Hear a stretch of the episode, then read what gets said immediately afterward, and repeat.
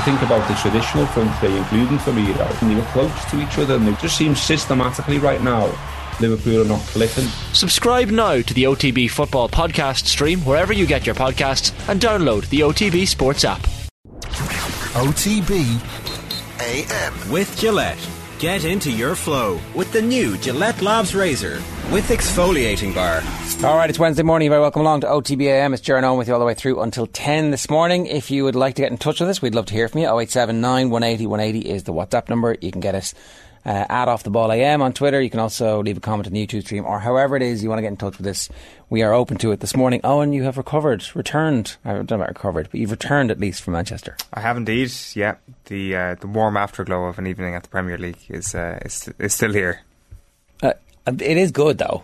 No, it absolutely is. It absolutely is. Like, I mean, the c- cancelled plans to redevelop Old Trafford. It doesn't keep, keep your keep your money in your pockets. All of the uh, issues that the fans Glazer have family. disappeared. I saw Glazers Inn was trending yesterday, and I was like, "Is this like still the ironic pre-match stuff from the anti-Man United fans, or is this now like a bunch of Man United fans are like, actually, you know what? I mean, uh, better better the devil you know." Yeah, yeah. It's uh, Glazers uh, have uh, pressed a button on bringing Casemiro in and all the other good stuff. And the other buttons that they're hovering over. Yes, exactly. So uh, all, all is well in the world of Manchester United. I guess I did see Rafael Varane come out yesterday. Well, the, the comments were only published yesterday, and he says this is why I came to Manchester United to play these games. And uh, like it is a pretty strong sell. Casemiro on Monday night is like, wow, this is absolutely amazing. The problem is though, you still have to go to the Brentford Community Stadium. It's not Liverpool on a Monday night every single week, and uh, um, that is going to be one of the issues you would suspect for Manchester United over the course of the season. That the boring games. They're too big time, Charlie.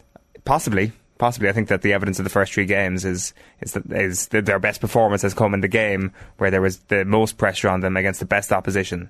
And You um, generally say that's a good thing, though. you would, You would. yeah. But the thing is, the vast majority of your games are not against Liverpool or Manchester City. I know, but every, every game, Man you know, the cup final for the opposition, right? Yeah. Everybody raised the game and other such cliches. and other, and other such cliches. Like you would think that. I mean, the psychology uh, that uh, Erik Ten Hag has brought to brought to the table, whether it's like running thirteen point eight kilometers and running alongside them, no less. You see that, uh, yeah, that's uh, like that's the sort of thing that makes makes every week a cup final. The little narratives around him have started to like the the little sparks are being fanned into flames. What a legend! He ran 13 kilometers. Yeah, we just got to embrace this man. moment where, like, I mean, He like, dropped an f bomb on TV. Oh, such character. he is such such a character. I mean, I'm not saying he's not, but it's just like, you know, we need to be careful here about the little bits of the character which we're like, oh, wow, wow, yes. I mean, in fairness, he dropped Harry Maguire, which was a good thing. And Monday was also like one third of his entire competitive campaign as as a Manchester United manager. So we can properly overreact to one third of uh, Well, 33% of the evidence. Yeah, exactly. So uh, you can you can uh, see why Manchester United fans would, would react like that and, and why they would want to be excited. But definitely felt that there was like a lot of criticism even of the manager last week. You know, so, sort of um, questions about you know his public demeanour. How he would behave in press conferences, and you know, i i are the early signs there that Ten Hag is going to be a failure? To this week being like, are the early signs there that Ten Hag is Alex Ferguson just Dutch? Kieran Shannon wrote a good piece um, last week in the Examiner about how at the start at Ajax things went really badly pear shaped, and um, Ten Hag and Van der Sar were the fans were calling for them both to be sacked as a, as a unit, and then it was, he wrote it out and then won every league title afterwards. So um, a sticky start is not something that he's unused to. Um, but anyway, look, you you you, you know you you've become famous globally for understanding fan culture in a way that I don't know if anybody, like apart from one of those hipster brands, does. You know, like Puma or somebody. Yeah, well, like, exactly. I, Puma of the sports I- journalism I, I world. am the, the Puma. That's that's not the first time it's been said about me, of course. You know, um, so yeah, like the we brought you some coverage of the, the protest yesterday. Some new details have have emerged actually about uh, some of the fan protests. Like there was um, there was uh, bottles thrown at uh, a bus. Uh, outside Had uh, you the seen- had you I'd seen some of this? So you- yeah, I have, I have footage on my phone. Uh, well, to be fair, like it did look like about maybe uh, two or three bottles slash cans max at uh, at a bus, which I assumed was either a the Liverpool team bus, but I presume it, wasn't because they wouldn't drive down that way, or b just uh, Liverpool fans. Even though the bus had uh, Manchester emblazoned on the side of it, there's been reports this morning now that it was actually uh, Manchester United fans Right. in the bus, children actually that uh, were were inside it. Some, somebody's actually given uh, an interview talking about that. So there's more details that have come out to, to emerge around um, the, the protest yesterday, but uh, I guess there was also then the, the aftermath of the game. A lot of happy Manchester United fans. But just before we get to the video, right? Because you were saying yesterday when you were on that like there was a bit of tension until the protest officially started. I- Did it feel like it could have gone either way, type thing? Like, It, it didn't. It was. It was just. I, I think when people were uh, gathered around uh, the, the toll gate, there, I, I guess you have that, that situation where you, you do have uh, stuff being launched at Manchester United fans in a bus, as it turned out. Now uh, they obviously didn't know at the time. Doesn't excuse throwing stuff at a bus. You, you could argue as well. It, it, and it definitely felt if something was going to happen, it, w- it would have been there. I didn't feel like anything was, was going to kick off. There was um, like it wasn't even like an overwhelming police presence. I think if they had suspected that something bad what might happen, there would have been a much bigger police presence. Now there was, of course, a presence, but no, nothing uh, overbearing. It was just, I, I just just got the sense that maybe there was ju- just people there uh, in particular who, who definitely didn't want um, media there. Like, the, like I came up to him and was like, I don't want to be on that. Uh, on your video there, and I was like, it's like pointing nowhere near you. Like a guy like went out of his way to walk towards me. He's like, I don't want to be on that video. It's like, I don't even. Who are you? Like, why? Why are you coming over to me? And um, he's going over to threaten you, yeah, to intimidate you. Possibly, possibly, um, and then like, uh, uh, yeah, uh, th- and there were just kind of a couple of other Luckily, moments like that. too naive to be intimidated. Is that what you're telling me? Yeah, too naive to be intimidated. Hey, hey, what, what's the big deal? Well, go, go away. Uh, So just- giant, tattooed, shaved head. they're like these are just things that happen. They're not things that you're like, oh, there, there's something bad could happen here. Uh, it, not at all. That's just that sort of stuff just didn't happen at all during. You the felt more unsafe in the midst of the Mayo fans at, um, Yes, at exactly. One hundred percent. Now, don't get me started on the, the, the Mayo fans and some of the stuff that, that they. It's were last week. You can say what you want now. Yeah. Well, I mean, my- I've gone on a journey with, with Mayo fans. I think. Um, Now that you're All Ireland champions, you can you can like can patronise them, You yeah. can pat the, pat Yeah. their bums. well, precisely. So, um, yeah, like I, I, I to say that it, kind of like felt unsafe. I think is like put, putting uh, too too strong a point on Okay. it. It's not. It's not that. I would like. I would like to sit here and be like, oh, it was uh, Green Street style stuff, and uh, I was being uh, called journo and all that sort of stuff. That was not the case. But uh, once once the thing started moving, it was uh, it, was much better. Okay, what are we about to watch? This is post match. This is uh, in the environs of Old Trafford and down Sir Matt Busby Way and down uh, Talbot Road and and a few of the establishments there. Just did what I always do. I just caught up with joyous fans after they'd beaten an arch rival. So a lot of tourists in this video, a lot of Mancunians in this video, a lot of Irish in this video. This is uh, Manchester United fans celebrating their 2-1 win over Liverpool on Monday night. Effort, commitment, balls, running. I mean that that that was that was the game, man. That was the game we've all been waiting for. You know, that was the turning point. We needed this win. Now we've got Casemiro coming into our midfield again. It can only get better. You know what I mean? Does Harry Maguire get back in the team? No, please. No, no, no. At the start of the game, I thought we were going to get hammered. After the first goal, I was just like so shocked, surprised. Next season, we're going to fight for the league. Remember this. Next season, we're going to fight for the league. Hi, um, I'm Nina. I came from the United States. This is my first time at Old Trafford. I am excited. I think it was an awesome game. The defense, everything, everything was awesome. No, no, no, no, no. This was an awesome game. You excited about Casemiro? Absolutely, yes. The best midfielder, number six in the world. No one comparing with uh, Casemiro. No one in the world. That Glazers out. 2 1 means nothing. Glazers out, you dirty Robin. The game was great, but Bayern Bayern Munich is better than Manchester United. Are you, are you from Munich? We are from Munich, yes. So what brought you to a Manchester United game then? Uh, the game was very good, but Ronaldo came too late in the game. Yeah. You, you came to see Ronaldo basically, did you? Yes. Should have come on, should have come on earlier, shouldn't he? Should have come on earlier. So it's all right. No. Turned up tonight, no ticket for the game. I've just come to protest.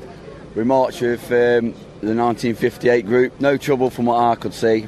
I just hope that the message has got through loud and clear. It doesn't matter whether they won tonight or not. It wasn't about the result. It was about sending a message that we've had enough. Enough's enough. Do you want to see my banner? yes, please, actually. How does it feel as a Manchester United fan to not be in there tonight and they beat Liverpool? I know, I know, it's a tricky question, but it, it It was hard. Don't get me wrong, but I still it was still worth it was still worth coming. It's still worth. I mean, like, we, we we're staying here overnight. It was still worth it just to come and like you know I'm sick of sitting there moaning about it. I just felt like I needed to do something. Not that I'm going to make a difference on my own, but you know what I mean.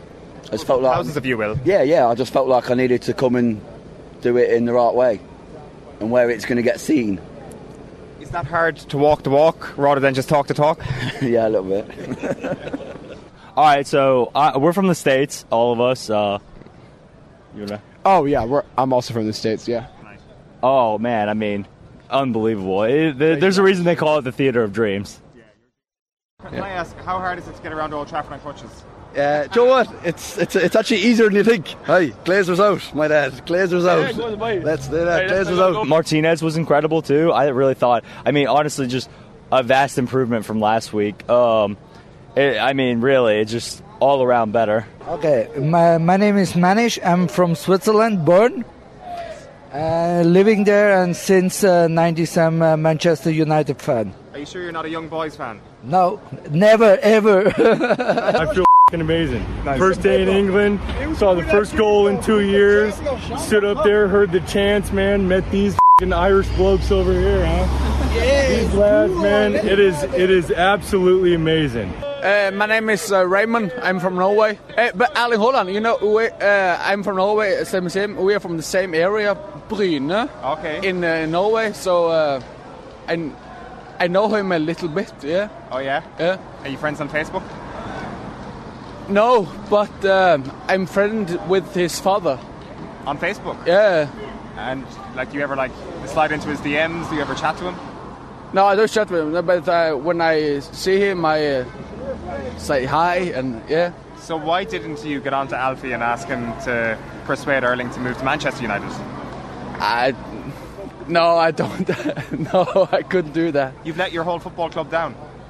No, I didn't.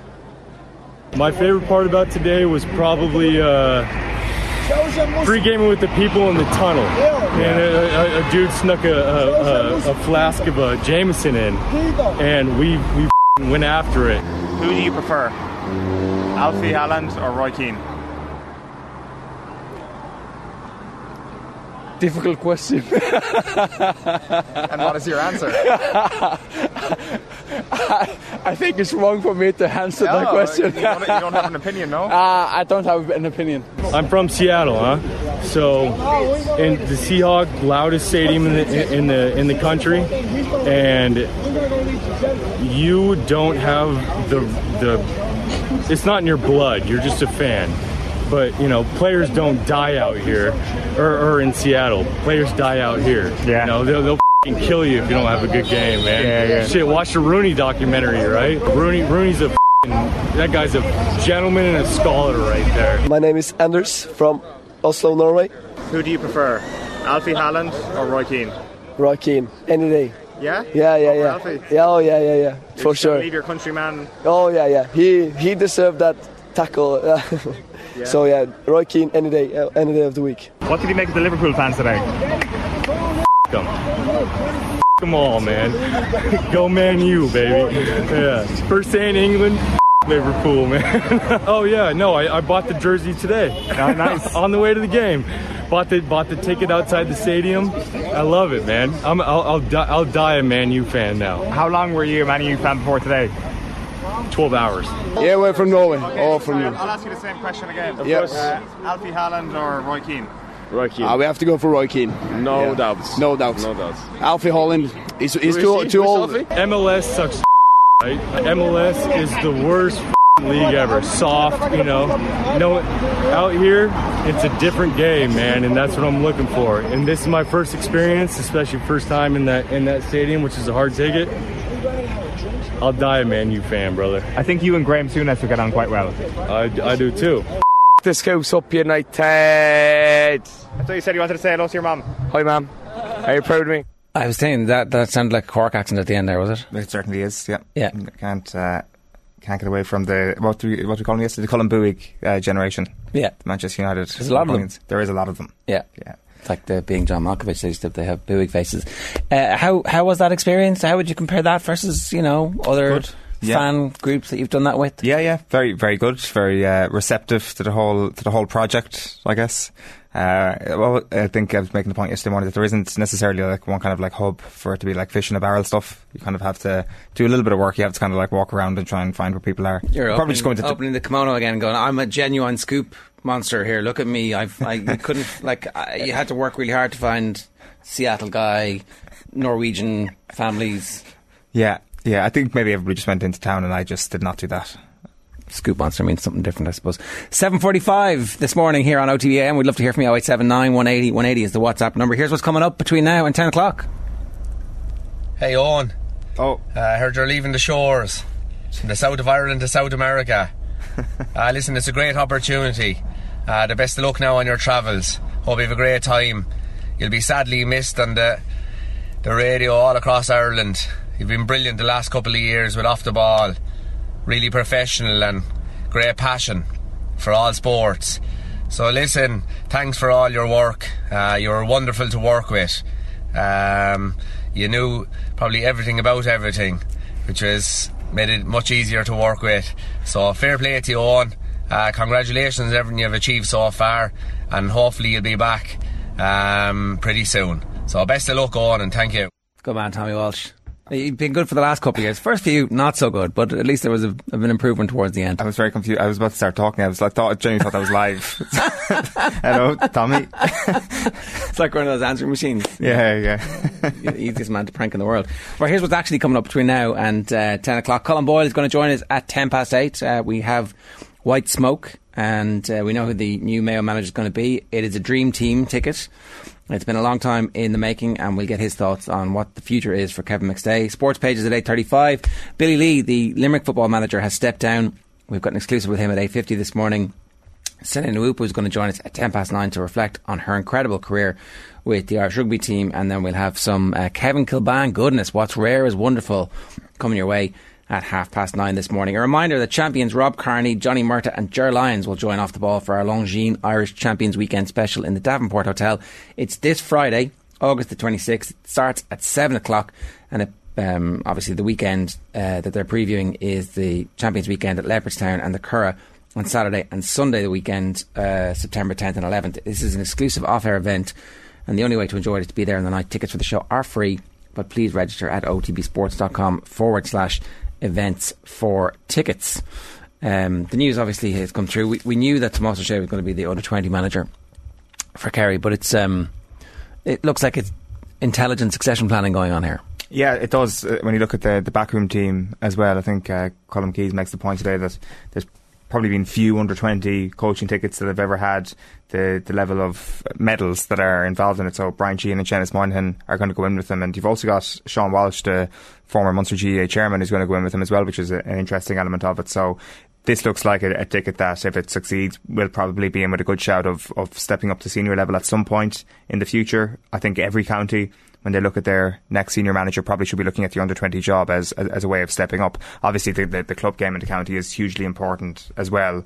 But um, maybe 12 months ago, it didn't. It wasn't necessarily clear who the next Kerry manager would be. It felt that there was like a cohort of managers who were maybe a little bit too too inexperienced or wanted to get a bit more experience themselves. Whereas now it feels like this um, this Tomas could be a very interesting prospect if it has some level of success over the next couple of years. Also, it seems like um, other counties had been interested in Tomas, he had clearly signalled that he was interested in getting involved at that level of the game, and uh, Kerry have moved relatively quickly to make sure that. Well, we'll just have a look at you first. Yeah, like the, the work commitments was something that was cited for not taking the Offaly job. I would suspect that taking an under 20s job totally different. It's totally different, and it's just even if the commitment at the time is on a par with senior intercounty management, it's just a shorter season. So uh, it's it, it's probably something that's more manageable when he looks at the, the whole year ahead. Like I'm sure that there are senior intercounty managers right now who feel like they haven't got an off season at all because they go straight from the intercounty season to just making sure they're, they're there at every single club game that they can possibly be at, trying to, to take notes for the following year. So it is pretty full on, and obviously he felt that maybe he wasn't able to commit to that to, to, to Offaly. But a successful year with an underage setup, especially in his home county, you'd imagine will will provide the, the drug that he needs to say, right, this this is probably something that I want to throw my, my whole lot in with over the next few years. Um, talking to somebody yesterday about just the general ebb and flow of intercounty management. And um, one of the bits of advice that they had had in the past was that uh, the one of the hardest parts is actually managing your uh, backroom team because they all are obviously demanding of your time and input, and so as the backroom team gets bigger and bigger, you have to talk to your S&C person, you need to talk to your medical team, you need to talk to your nutritionist, you need to make sure that they feel like they're being valued within the system. And then that has to cascade down to the players. And the players are like, well, where's my, you know, where's my arc? It's, um, uh, the, the Jack O'Connor was making the point in one of the papers today. Uh, I don't know if it was an old interview, definitely was, but he was saying that um, he couldn't work full time and manage this job or uh, you know manage the management job because you'd end up doing neither of them properly. Yeah, yeah, I saw that as well, and it's kind of remarkable that like uh, John Kiely is a principal of a school and also uh, managing one of the, the, the, the, best modern setups we've seen. Like to, to, try and balance those two things seems like a hell of a job. I think it also just means that when we look at the modern intercounty manager, the fact that it has moved away from being your stereotypical coach, I think part of that is just time management. You just don't have the time to to think about how you're actually going to to coach a team or, or, or the drills that you're going to be doing in training or, or, or whatever is involved. Your number one talent almost needs to be delegation at this point. And maybe that's what will give a lot of Mayo people hope when they look at the, the Kevin McStay setup is that the, the people around him look pretty good. But McStay also seems like he's the right guy to sort of drive the ship while he may be able to defer quite well to some of the coaches that he's got with him. He'll be the guy who'll be able to, to, to drive it quite well, just like Jim Gavin did, just like it seems Jack O'Connor did this year. Obviously, the big decisions have to, to come down to the main man in charge. And if you can get those right, then that is the most important thing, like picking the team, the in-game decisions and, and how your coaching staff around you delegates, or how you delegate to them, I should say, with regards to how they affect the team. What's the word from the Kerry Mafia about Paddy Tally? Is he coming back? Do we know yet? I don't know. I don't know why. I'm not. I don't think there's been many reports. No, I haven't Was seen he anything. asked on the football pod? I actually need to get around to listening to that. Um, I don't think they. I don't think they nailed him on it. Yeah, it was. It was you know a more gentle chat than a. But it's, it doesn't need to be aggressive to ask him what is your plans for for next year. I don't know. I can't remember. Yeah, like uh, it, I mean, I listened to the whole thing and I can't actually remember. I would, would suggest they didn't, but Yeah, like obviously the s- suggestion was a few weeks ago that the career break uh, was was a year long one, and that was conducive to him being able to travel down to Kerry, and not having that uh, availability now in his career is, is something that like might end the whole thing. But I don't know. That's just that that's just a theory that's been out there. Like again, success is is a powerful enough drug that eh, has he been there this year? Like and like realised that he's crafted a very talented team into All Ireland winners. Like surely that's something that keeps and coming back. potential dynasty. Th- well, that's the thing. If like, if the age profile of the team was different, Way, screw you. Go on. yeah. If that, if it was uh, like a, a different age profile team, then it, he might think twice. Or if they'd won All Irelands beforehand, whereas this, it feels like there's still, there would still be enough of a hunger there next year for them to try and go back to back. I still maintain it's going to be very difficult for them to do so. But if they keep Tally on board and uh, if they have, if they get a little bit of the rubber green with with fitness, uh, that'll mean that they add a, a few new players to the mix and there'll be new- a few new faces in that team next year. I think they could have a right crack off going back to back again. And if you're coaching that, like I mean, nobody makes it to the top of the coach game unless they're unbelievably competitive, and that prospect of potentially winning the All Ireland again next year would be be uh, a big one. Unless another county comes in for him, obviously that that would be um, one of the things that you might say could could sway him. Just something closer to home. Yeah, yeah, for sure. One of the points that uh, McStay was making, and I can't remember where it was yesterday, it could have been the Irish Times, um, about the strength and depth being one of the most important things for everybody next year, given the extra amount of games and the speed at which the round robin games are going to happen.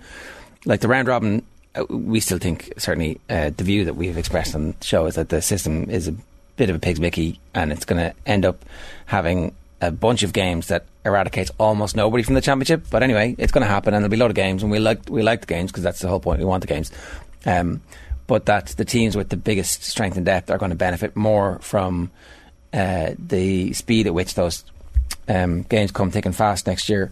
And so, developing that bench is going to be far more important, maybe, than it had been in previous years. Yeah, like it's it's all important, and I think that that's one of the reasons why, like I think Dublin under Jim Gavin in the early years started to do so well in the league.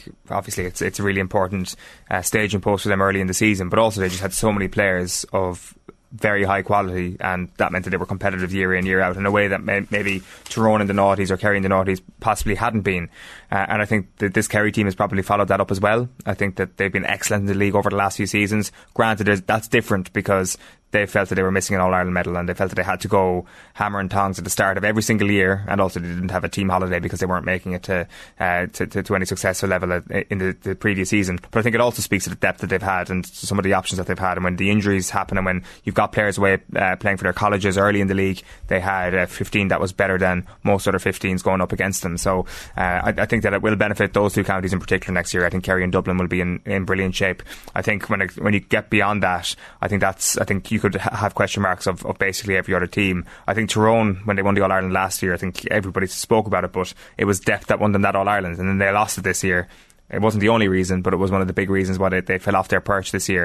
And I think every other county in, in that mix, you would have questions around their depth, and that's only natural. You can only have a, a certain amount of players of of uh, of a quality. But even when it comes to like something like Mayo, Kevin McStay needs luck as opposed to hoping on a big squad. Like it cost him this year. He, he could he, like they were basically missing a full forward line, you could argue, compared to what it was in 2021. If you count, if you assume that Cillian O'Connor was just off form as well as uh, as well as everything else. So if he comes back and obviously the two injuries and you know Donoghue and Conroy, then like that's the bit of luck that Kevin McStay needs first of all, as opposed to you know the, the depth that they might have for the lads coming off the bench.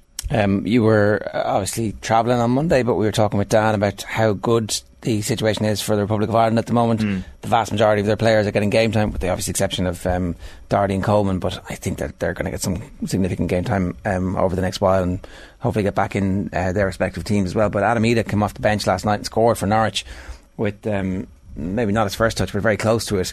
Uh, they ended up conceding a 90th minute equaliser to Bournemouth. The game went to penalties and Norwich went out, which is unfortunate because the more games there are for Norwich at this stage of the season, the better. I suspect he's going to get back in the team pretty quickly because, um, you know, Dean Smith doesn't. They do actually have significantly more attacking options now than they did last year, but he was playing so well for Smith last year uh, for a period of time before his injury that presumably he's got some credit in the bank. But all of a sudden, we have a lot of players playing well and getting game time and you know, touch wood. Uh, and whatever else we need to do, but like this is relatively exciting. I mean, I'm trying not to get too carried away here by saying relatively exciting, but actually, it's more than that. Yeah, no, it is to be fair, and like I mean, the the, the way the last uh, campaign ended as well. Like I mean, obviously it started terribly, but it, it, finished quite well. I think it probably gives you hope that things are going to get a little bit better given some of the players that that Ireland were missing. So uh, the question for for Ireland is where does Adam Idah play and what is his role going to be for the Republic of Ireland? Because it's definitely felt to be when the chips were down or when Ireland weren't favoured to win a game, that's where Idah was at his best. Like the night in Faro, I think I, I will, he will do well to kind of top that over the next few months as a, as a better performance for Ireland. Um, and if he can combine that with maybe a couple of goals for Ireland, then I think he could become a guaranteed starter for Stephen Kenny. Like he, he kind of stumbled upon a, a nice enough attack without him. Like uh, obviously, uh, Obafemi and Parrott was something that kind of swept us away for uh, a period of time there. But Idah could almost play with any of those players and almost makes uh, an easier combination with any of those players. And now Ben is starting up front as opposed yeah. to on the right wing at club level. And he and didn't even have a good June window. Like no. I think we were probably worried about his form actually at the end of last season, he and now exhausted. he started brilliantly this yeah. season. Yeah. So all of a sudden there are four strikers in the championship playing. Uh, Troy Parrott has to score in the league yet, um, but there's something there. There's at least like a little bit of depth, and if there is an injury to one or other of them, then there's another pair who are playing well. Yeah, like I, I, will say that like that's kind of one of the unfortunate things we're looking at for at the moment is that there is a bit of an injury profile with some of these players as well, and Adam Idah is definitely one of those players that you're kind of taking it on a week by week basis, just hopefully that he can he can stay fit first of all, and then just hope that he can he can put some form together. Uh, like Norwich, obviously, are going to be a, an interesting one from an Irish perspective always to, to watch over the course of this entire season. But it's good to see him back, good to see him scoring, and like that that for me was just kind of the, the missing part of his performances for Ireland, even when he's been excellent. Uh, he hasn't been scoring a lot of goals. But if you can add that to the game, and I, I, saw the goal last night as well, it's just one of those bursts into the box, a scrappy finish where he just beats the defender to, to the tap in. Like that's the goal that you want. That's the Robbie Keane goal. We need about uh, 14 of those a season. Yeah. Like that's, and that's the thing that turns him from a good striker who's like, uh, got all the physical attributes to somebody who's a fox in the box as well as everything else. And that, like, that, that, will get you in the Premier League you know? 100% and uh, like it's it's that very simple looking thing which has been a massive challenge for Ireland for the best part of uh, 6 7 years at this point. Uh, tennis tank says the Kerry colours in the banner. It was you obviously felt at home with the yeah. the green and gold. Um, Michael O'Connor says exactly what I've always thought. There needs to be more Manchester United chat on OTB I mean there'll probably be less as time goes on, just naturally because there's less to talk about if the team is well run and successful. Do you know? It's not like there, there isn't a new shit show Hmm. this week for us to talk about. You're saying you feast on negativity? Is that? What no, I'm just saying that like there's going to be a lot of Liverpool talk Yeah. over the next few days. Like, what the hell's going on there? How have all those great players suddenly lost form at the same time? Yeah, that's a bit weird. Yeah, good, good stories do get boring after a while. Yeah. Or success gets boring because it's they tend if a team is winning, they tend to win in a very similar way week after week. when we were talking about the Dubs as they were racking up their second, third, fourth, and fifth, it was like, how do you beat them? It wasn't like, oh, look at the beautiful patterns of play. Wow, that kick out strategy is, is amazing. You know I mean? I was marveling in the kick out strategies. Yeah? yeah. Every every Monday morning, Letting it giving them wash their over you. Credit.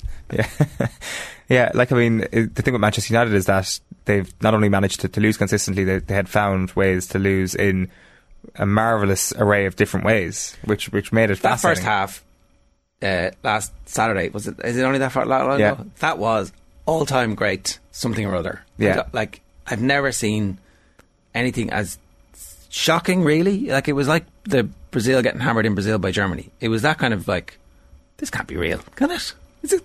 It's getting worse. But does that what? doesn't it feel less real now? Like that, like we still need to remember that that was like eleven days ago. I can. That, that just doesn't. That just doesn't arrest itself. That doesn't doesn't just disappear. Well, Harry Maguire is not very good at football at the moment. He's completely devoid of any confidence. What about David De Gea? David De Gea, I would say, is not long for this world. Yeah, Kevin Trapp will come in, be their starting goalkeeper. Back page headline on the Irish um, Independent. Miguel Delaney story. New keeper top of United wish list in late spending spree. Get anybody in and get rid of De Gea. And so you, you then all of a sudden it's like, well, this is how we're going to play. It's a transformed team. The, the interesting thing is that like De Gea was excellent the other night, and it, it just not in the way that maybe Ten Hag wants him to be excellent. Well, uh, he was competent. Yeah, he say made, he a- made a few good saves. I thought, I th- like, okay, maybe excellent's a bit strong. Yeah, the- Ex- excellent off the Brentford base. He, he, he's what you expect your goalkeeper to be able to do at Premier League level when he's the highest paid footballer in the Premier League over the last decade. Okay. Do you know okay, what I mean? well, you let, let- let me just run with excellent for a sec because I think that that's just not the type of goalkeeper that um, Ten Hag wants him to be, and it, it is the sort of goalkeeping performance you need to put in to beat Liverpool. The problem is you also need in your locker in modern football and all that uh, an ability to be able to unpick Brentford at times, Yeah. or not even unpick them, get out of your uh, own half competently without screwing up all the time. like uh, I'm not saying Jordan Pickford is better, but at least Jordan Pickford has that through ball in his locker. It's all, at some point in the game. Yeah. You know, I don't really see that from. Um, So De Gea out Pickford in. Uh, yeah, exactly. Uh, 087 180 180 is the WhatsApp number. If you want to get in touch with us, we'd love to hear from you. We've uh, we've one more. We've one more. Do we have? Is there something? There's yeah. Let's let's play this. I was live. Alan, as if uh, life weren't tough enough, the the news breaks. You're going. I, I suppose the big deal is if Ireland uh, wasn't as unfortunate as the UK and coming out of the European Union, it means Interpol are still highly functioning um, in your country. And uh, the news that you're going on the run, uh, t- taking a sabbatical. Uh, the the other thing I, I love about you is that. Um, the majority of people who go on the run don't advertise it. They just they just disappear overnight. But not you, no. Show 'em to the end. It does interest me the correlation between MTK boxing folding and, and, and your need to, to move on. Some of the lads have said you'll be back. Others have said you're founding uh, an electronic musical festival in Bolivia. For my part, I'll be looking to see you hosting next year's draft in the NFL, Nashville or Waterford, wherever it may be. Meantime, good luck and keep looking behind you. Stay safe, home. Thank you very much, Graham Hunter. I like that. Um, all of that, well, about 70% of that stuff is true. Right, we're going to take a quick break. We're back talking Mayo football next. OTB AM. Uh, Griff says a music festival in Bolivia could be good fun. I'm sure many exist, uh, so it's, my first aim is to just take down all the competitors and make mine the, the standalone one. Are you have you plotted out some random music festivals along your trips? Uh, I haven't plotted them out. I've seen that, like, I mean, a lot of the, the big brands have festivals going on, but apparently they're minus crack. I've heard in um, everywhere, like from in, Chile and in Argentina. I'm talking about like the, the primaveras of this world, Right. the, the, your Lollapaloozas Right. of this world. Yeah. Uh, apparently they're just not good crack. Um, I think I think they're because they're too corporate. A bit of that maybe, and also uh, like I, I think Bunch of tourists, I think like- alcohol's banned in a lot of Oh, these. okay. Uh, not that that I could absolutely have a good time, but like I mean, no, you don't Yeah, need. we that. all know you don't, We, we, we, like, I mean, that's just one of the many, many. That's just one of the many, many reasons. that that's definitely not just the only reason I heard. And I was like, nah, screw that. Uh, Joe reading far too much into Liverpool performance and getting very rugby fickle in inverted commas in his analysis says Bruce Robbo fan club on YouTube. What, what, what were you saying yesterday? I missed your Liverpool bit. Um, well, just like what I literally just that I asked this morning, what's going on? How how did the team who were so swashbuckling last year and full of good form end up with the team that we have at the moment, where it looks like nobody's playing particularly well, or people are playing well in individual patches? Midfield's not good enough. The sub centre back's not good enough. The first choice centre back not good enough in terms of his own form at the moment. Um, Andy Robertson getting subbed off not not a usual thing. Uh, the strength and depth of the bench not very good. So um, it's not like it's one game in; it's three games in. So that's a that is their they've had their blip straight off the bat. Yeah, like Liverpool got a lot of credit as well for like just winning the transfer market so many times over the last few years that you would have thought that they'd have some sort of succession planning going on, or uh, they would have at least war games how you know what, what would happen when Thiago gets not if Thiago gets injured when Thiago gets injured this season because he gets injured a lot. Uh, what what happens like when um, Jordan Henderson is one year older, which was an absolute guarantee. What happens when James Milner is one year older, which was a guarantee, and, and maybe it feels like this is completely in hindsight, by the way. This is like t- totally speaking after them getting beaten at, at Old Trafford on Monday. But now maybe it becomes apparent that they didn't plan this uh, transfer window as well as they possibly could have because they've been left wanting in, in midfield in particular. Their net spend is not very high, so there's still Yeah. ten days, seven days left for them to whip out the checkbook and sign some players and go. Okay, we- we're going to make this huge investment now to try and bed in player X or Y. Well, they've, in- ma- they've made money. Uh, no, sorry, they've just lost. Sorry, they've just Five lost five million, mil. Sorry, yeah. yeah, you're you've just got it open there as well. So that's that seems unusual. And obviously, the thing was at the start of the season, let's make up for the Sadio Mane departure by bringing in Darwin Nunez. And One last point like about it. this, right? So, like, uh, when this came up in the, the office the, the other day, but we've covered the story in the past about how Liverpool are treating the local community with, in particular, the streets around Anfield, where they've bought up a lot of houses and those houses have been boarded up. And what's the plan as they extend Liverpool Plaza onto those streets? All those stories have kind of disappeared because the club was being successful. But watch the club stop being successful for a season and watch everybody start going. How much did Fenway Sports Group actually spend on investing in in players versus what other clubs have spent? Mm. You know, they're held up as this paradigm of oh, we've got great American owners, as opposed to you who don't have great American owners. But like, what dictates whether or not an ownership is considered good or bad so far in history has been whether or not the team wins. Let's wait and see what happens uh, if the team was to stop winning over the next while. But we we saw that two years ago. We like when they had their bad season during COVID. You often saw hashtag FSG out trending. Like that is the the automatic response for a lot of clubs. Like, I mean, the, So what we're saying is Liverpool and Manchester United are basically the same. uh, every football club is the same. Guarantee you, if if Arsenal lose every game in October, hashtag Kroenke out will be trending.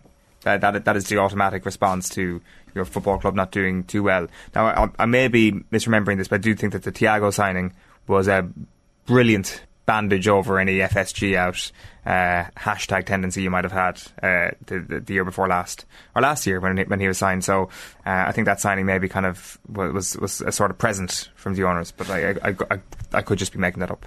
A reminder that Braeburn Coffee is the official coffee partner of OTB. Each week, we're giving one lucky viewer a hundred euro voucher to spend on some Braeburn coffee goodness at an Apple Green store near you. To enter, check out at Off the Ball on Twitter, like and retweet our Braeburn competition post, and you'll be in the draw. Braeburn Coffee never compromises on quality or taste to give you the best on the go experience, coffee experience on the road. It's available at Apple Green today. Now, it's uh, 11 minutes, 10 minutes past 8 here on OTBAM, and I'm delighted to say Colm Boyle is with us to reflect on the new Mayo management team. Colm, we know who the Mayo management team is going to be, and not just in the short term, but they've had a long term deal to Kevin McStay and his backroom team, which brings much needed stability to the situation. I suspect.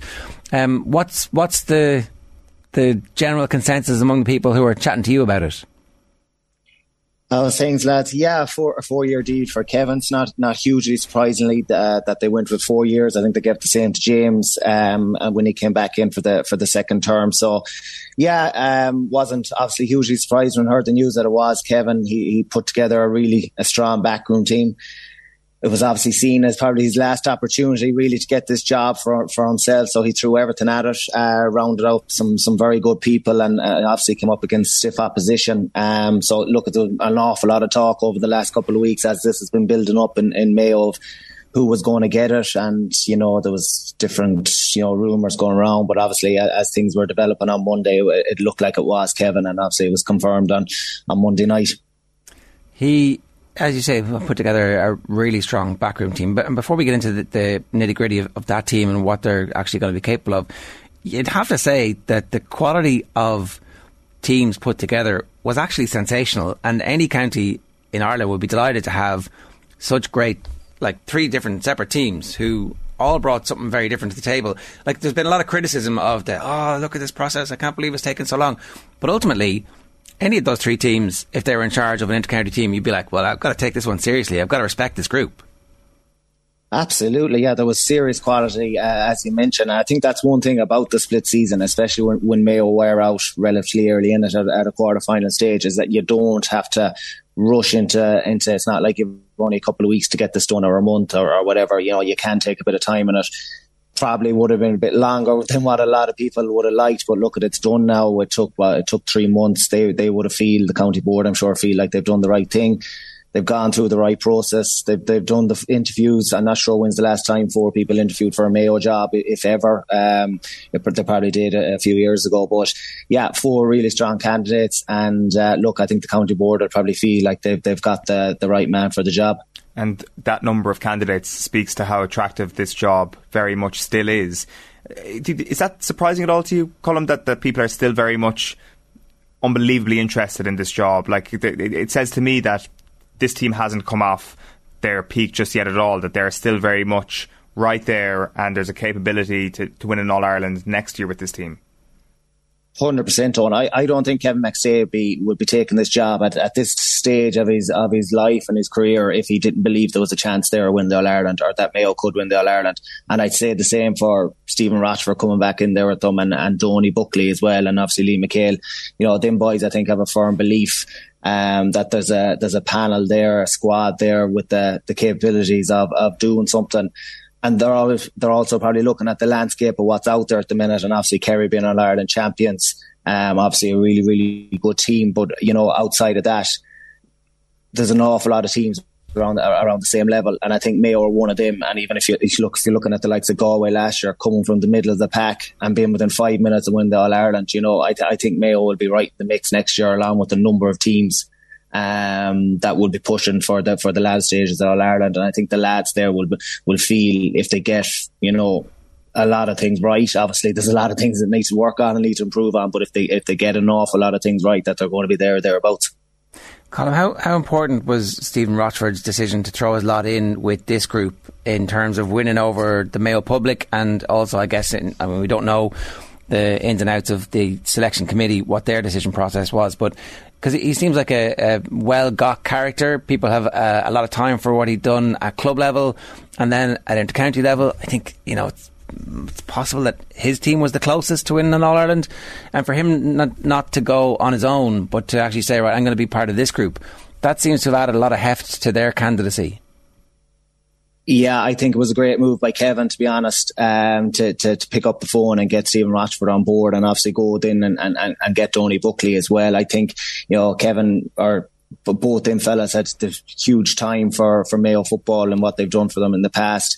Um, obviously there will be a few lads there that have still worked for them that will have great time for them as well. So I think that's a very positive move by by Kevin to get them two boys in there, and they have the you know great experience as well. Um, and they even even with that they will add a bit of freshness and, and new ideas and, and going forward.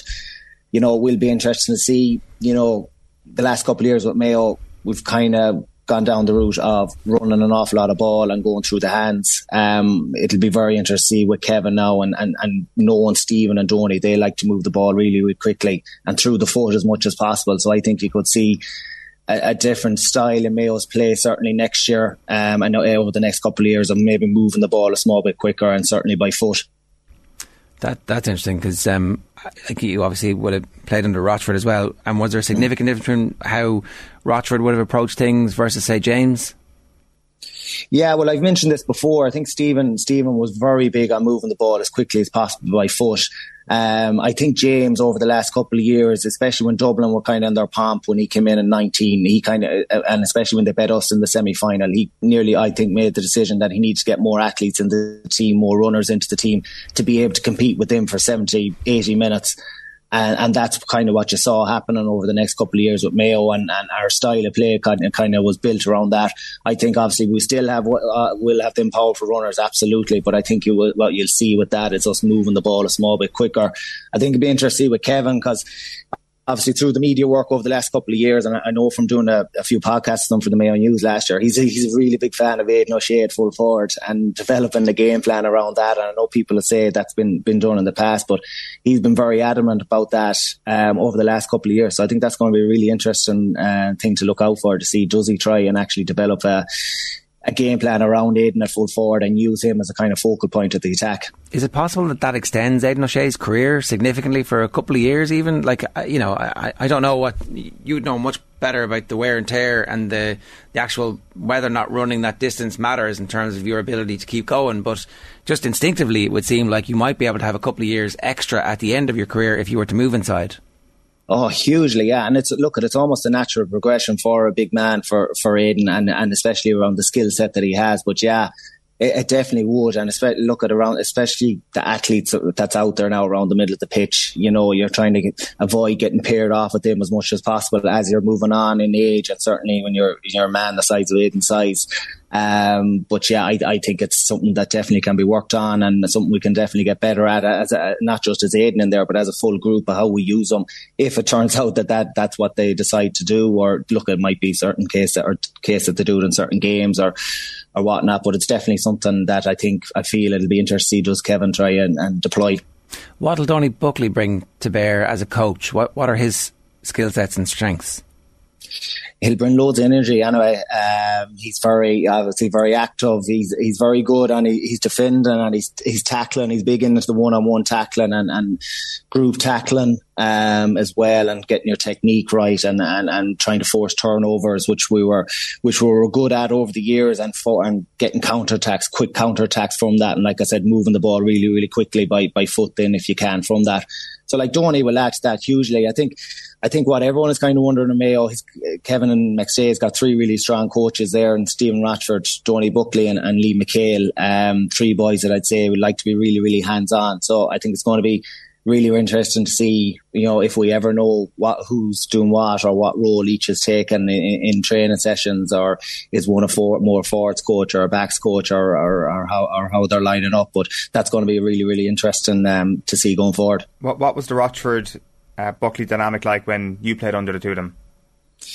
Yeah, they're they're smart fellas. Uh, you know what they do. What I did like about them, really, really, I liked a lot of things about them. But they're they're willing to try different things. So like over the years, you know, there was a couple of games where they like played the likes of Lee Keegan midfield against Roscommon. I remember in, in, in a quarter final in, thir- in seventeen and he, he kicked one three from midfield to put him on a man marking job and Enda Smith. And you know different things like even Aidan O'Shea famously playing full back against Kieran Donaghy. You know they played Kieran uh, Kevin McLaughlin very successfully as a sweeper in 16 like they will try different things and have different ideas, um, and even based around you know the opposition that we're playing, they will change things up and based on, on, on what teams they're playing on any given week. Um, so yeah, they'll bring huge, huge ideas in that regard, and definitely won't be afraid afraid to try um, different things. There's no doubt about it.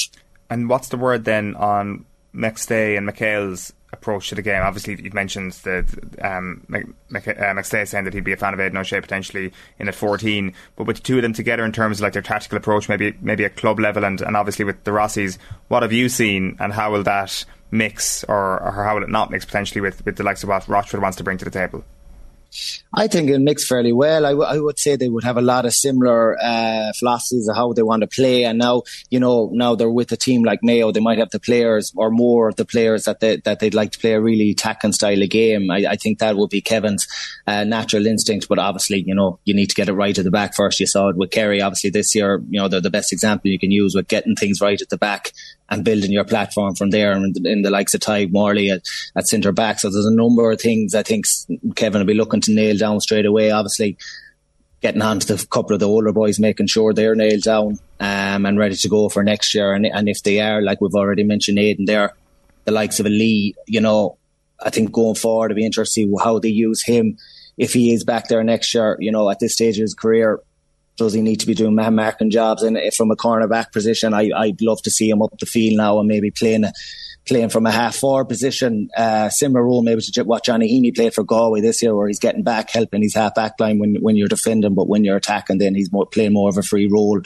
and just getting forward and, and helping out the attack as much as possible. I, I think that'd be that'd be interesting to see how they use the likes of him amongst others. But look, you'd be hoping from a Mayo point of view that they'd be able to build a bigger squad. I think Kevin has already mentioned this in an interview he's done with the structure, what, what's coming next year, the the three extra games if you get to a quarter final, just to get to a quarter final, you're going to need that squad. And you know, I suppose it's good time. And now Mayo Club Championship is starting not this weekend, but the following weekend. So I think them boys will be out, out and about and really trying to get boys in over the winter months to try and develop them, them on for the National League to get a proper look at them for next year. This is McStay's third bite of the cherry in terms mm. of trying to get the manager's job. He's been successful this time.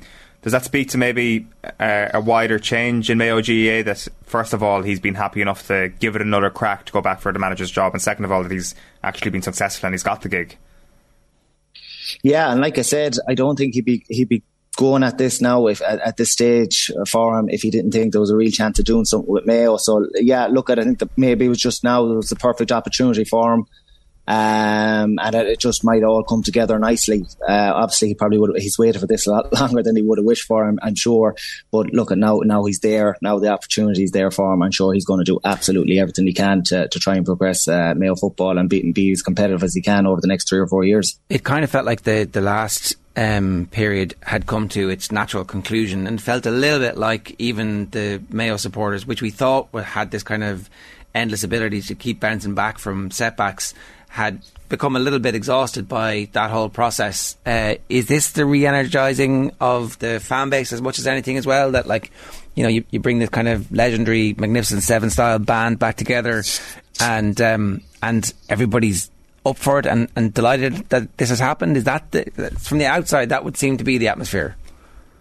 Yeah, I think I think you're right. Do you know because we've been out of the championship so long, like it feels like it's like it feels like six months ago since Mayo played in the championship, honestly. And to get this bit of news now as a Mayo supporter, there is a bit of excitement definitely back in the county again. And I think everyone's going to be looking forward now, as I've already mentioned, to the club championship starting, really kicking off to seeing right who's in form and who could maybe add something to this Mayo uh, team next year or this Mayo squad next year. So I th- think definitely yeah, there's a bit of a buzz, and when things kick off next year, I think you'll you'll see the crowds back again you know, flocking to the league games and looking to see how, how Mayo are progressing or, or what changes have been made um, from from a management point of view and from a style of play, I suppose, and uh, looking to develop things on them for the championship.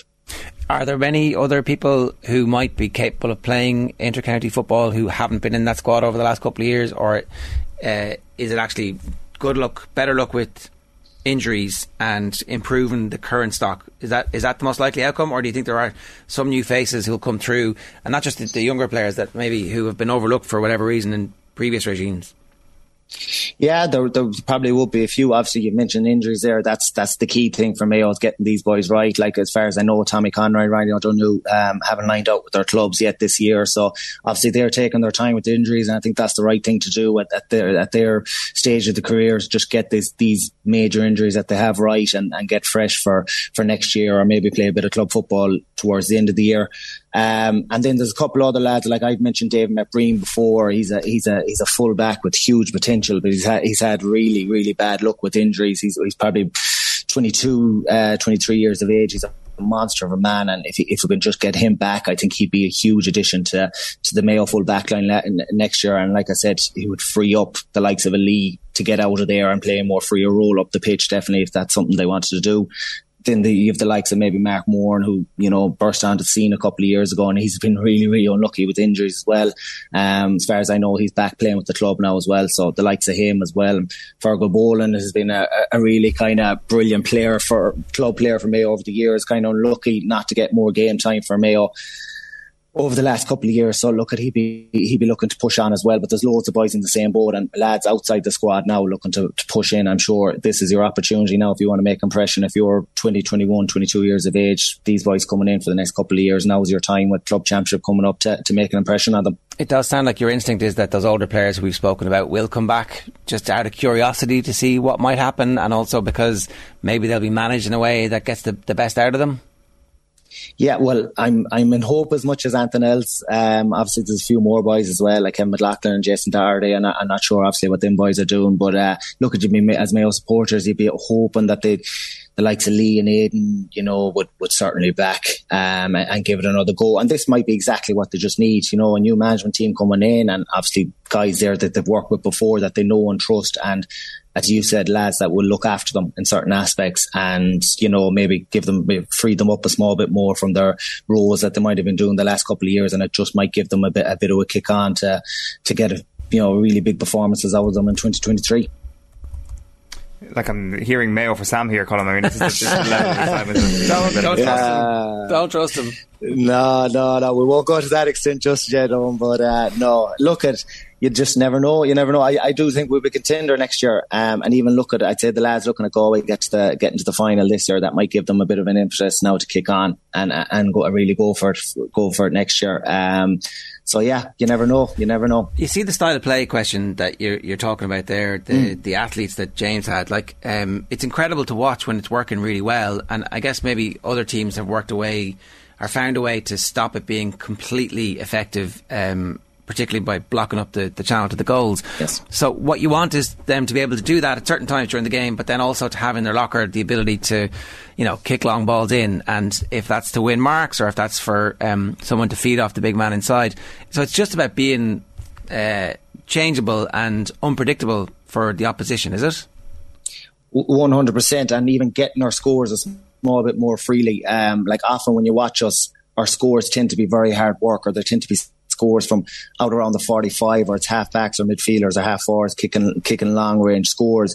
You know, we, for me, we don't get enough scores where we're getting boys on the loop or we're getting boys on, on backdoor cuts or, you know, the scores that seem to come so easily to the likes of a, a, Kerry or a Dublin. You know, I think there's way more we can do in that regards in our, in our forwards movement and getting our best shooters on the ball in, in the right positions. I think there's loads of different aspects we can improve on and and then you know we are always going to have the athletes on top of that, and our, our strike runners come from deep. I think that that's a huge part of our game, and it's something that we we've a huge um, that teams fear when they play Mayo. But like I said, we need more than that. Definitely, if you're going to push on, if you're if you're going to be trying to win the All Ireland. Yeah. All right, Colm. Good stuff. Thanks a million for joining us. Cheers. Thanks a million, lads. It's good that everybody has a sense of excitement around this time of year, and it's good that Mayo have finally made this decision. Yeah, like I think that because of the nature of the season, there's probably been more of a silly season than ever. It doesn't help, obviously, when you wait like 50 to 60 days to actually appoint your manager. You kind of feed into that. But he does make a good point. Like the championship isn't even starting until next week in Mayo. They haven't exactly missed the boat completely. And also, they wanted to do things uh, thoroughly and right. And there was four star-studded enough uh, teams yeah. going head to head here. I, and like, I, there aren't that many other counties that have uh, such a strong public social media. Um, I don't know how to, I don't know how to, how to talk about this, but like a tribe. There's like um, and but also uh, there's there's a, there's a, particularly strong element within Mayo that um, enjoys tearing Mayo down from the inside or the outside from hurling on the ditch. Not many other counties have that, and it seems to I, I don't know maybe we pay too much attention to it. Maybe if you just delete social media when you're thinking about Mayo football and what the future is going to be? That's the thing to do. I don't know. I think it's kind of that's like a very magnified Irish thing, though, isn't it? Like tearing things down from the inside. I think we possibly all experience that in every area of Ireland, but it's just particularly magnified, I think, when it comes to Mayo for whatever reason. I, th- I think it's possibly to do with the uh, very curious level of success that they've had on the pitch, where they feel that they should have had All Ireland by now, and obviously they haven't. Well, uh, the worst successes of the Peter Keane era didn't seem to be in Kerry didn't seem to be as bad as the worst successes of the Mayo era, even though yeah. both counties felt like they should have been winning All Irelands. Maybe I'm wrong about that because you would have been more intimately familiar with how bad things got in Kerry. Possibly, Mayo feels worse than every, everyone. When it's going bad, it feels worse. Yeah, like it, it, does. Yeah, it does. It does. Yeah, no, it's probably hard to make a case that, that anywhere is, uh, has kind of like more of a um, more of an overreaction to All Ireland exits than than Mayo. To be fair, Kerry's pretty bad as well, though. Like, and I think you could show maybe the Cork hurlers in with that as well. Like, the, I think that they're maybe like the the holy trinity of of um, inside uh, of, of animals, basically. I mean, because I'm, I'm, throwing myself in there as well. You know, we can, uh, so I can say it right. So, like, if if, if Páidí Ó Sé was to, to come back and give us his top three uh, worst shower of effing animals, he'd power who, rank them. Who else would be up with the Kerry football fans? It could well be it could well be Mayo and and, and Cork at it. It feels to me that they, they're like the very glamorous jobs that come up, and by glamorous I mean like a lot of speculation, a lot of uh, talk about who should take the job, and and quite often the the, the whole stories are, are quite dramatic when it comes to appointing a boss. Yeah. All right, 8.31 OTBAM brought to you live each morning by Gillette Labs for an effortless finish to your day. It is uh, before we get to the papers, I just want to tell you about this. Uh, we need your help. We're currently recruiting for a survey. If you listen to us across any platform at least a couple of times a week, then we'd like to ask you some questions. You can sign up on Twitter, check out our pinned tweet, or if you're an Instagram user, check out our save stories. We're also posting this across TikTok and Facebook. Failing that, you can WhatsApp us on 0879 180 180 and uh, we'll send it out to you. There are three separate prizes of 100 euros for grabs for anyone who takes part. And um, we were all a bit red faced in that photograph. uh, right, time for the papers.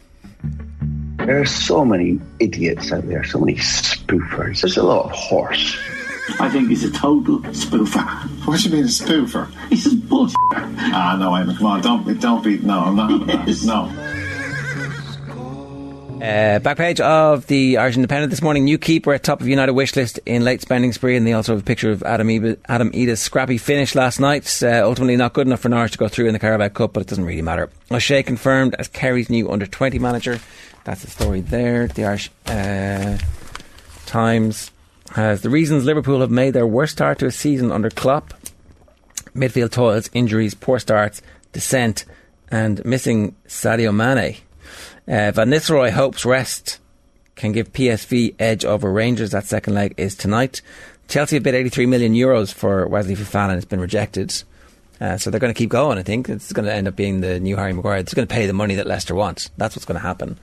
Uh, Varane hails team spirit of United, as you were talking about a little bit earlier on. Uh, picture Joe Schmidt. Is this Irish rugby's nightmare? Is this it come to reality? Joe Schmidt in his all black gear. It feels like that that works, doesn't it? It doesn't look too sort of strange to see him in the All Blacks setup. I think that that kind of works for him. It was his plan all along. Uh oh. Uh-oh. The uh, back page of The Guardian. Uh, we've had too much fun for tears. Scott ends playing days. This is Jill Scott announcing her retirement from football. Uh, great courage. Root praises Stokes for opening up on mental health. This is Joe Root uh, talking about Ben Stokes' courage and dealing so frankly with his off pitch issues. Um, in a new Amazon documentary, everybody's got an Amazon documentary. Are you going to make one uh, when you're actually in the Amazon? Is that, what, is that your plan? Yeah, yeah, hundred percent. That's that's the ambition. Uh, Gordon, I want Chelsea move. Anthony Gordon has told the Everton manager Frank Lampard he wants to join Chelsea as the two clubs hold talks over a 60 million deal. Uh, Maybe Anthony Gordon is way better than all of those other players they have who play in the same position at Chelsea. Maybe he's like so markedly superior to that gelatinous gloop of midfielders slash forwards. Like, and I think Everton are chancing their arm around who wants uh, a bit of a swap, don't they? Give us Conor Gallagher, and uh, we'll give you Gordon. And I'm like, for the uh, short term, I think Everton almost win that trade. Yeah. Yeah, and like I'll have him and I'll have him back on a you know, we'll give you a buyback clause if you want for 120 million. Yeah, um, I, I, like I don't think Chelsea are going to let him go on a on a permanent, but it could be something that maybe uh, Everton massage to, to work for them over the course of, of this season. But yeah, it does it does seem extraordinary money for for Gordon. Like chances are he comes through this season and has an amazing year, and all of a sudden we're like, ah, that that makes sense. But would he not be better off? Like Chelsea would almost be better off buying Gordon and loaning him back to Everton straight away. Axe Maguire will fight for his future. Ditch United skipper won't push remove is the headline on the back of the Mail. And then there's another one here saying uh, Captain hooked suitor's circle as Axe Maguire faces up to limited game time. So that's in the uh, that's in the start. And there's a picture of David Clifford. How did I miss this?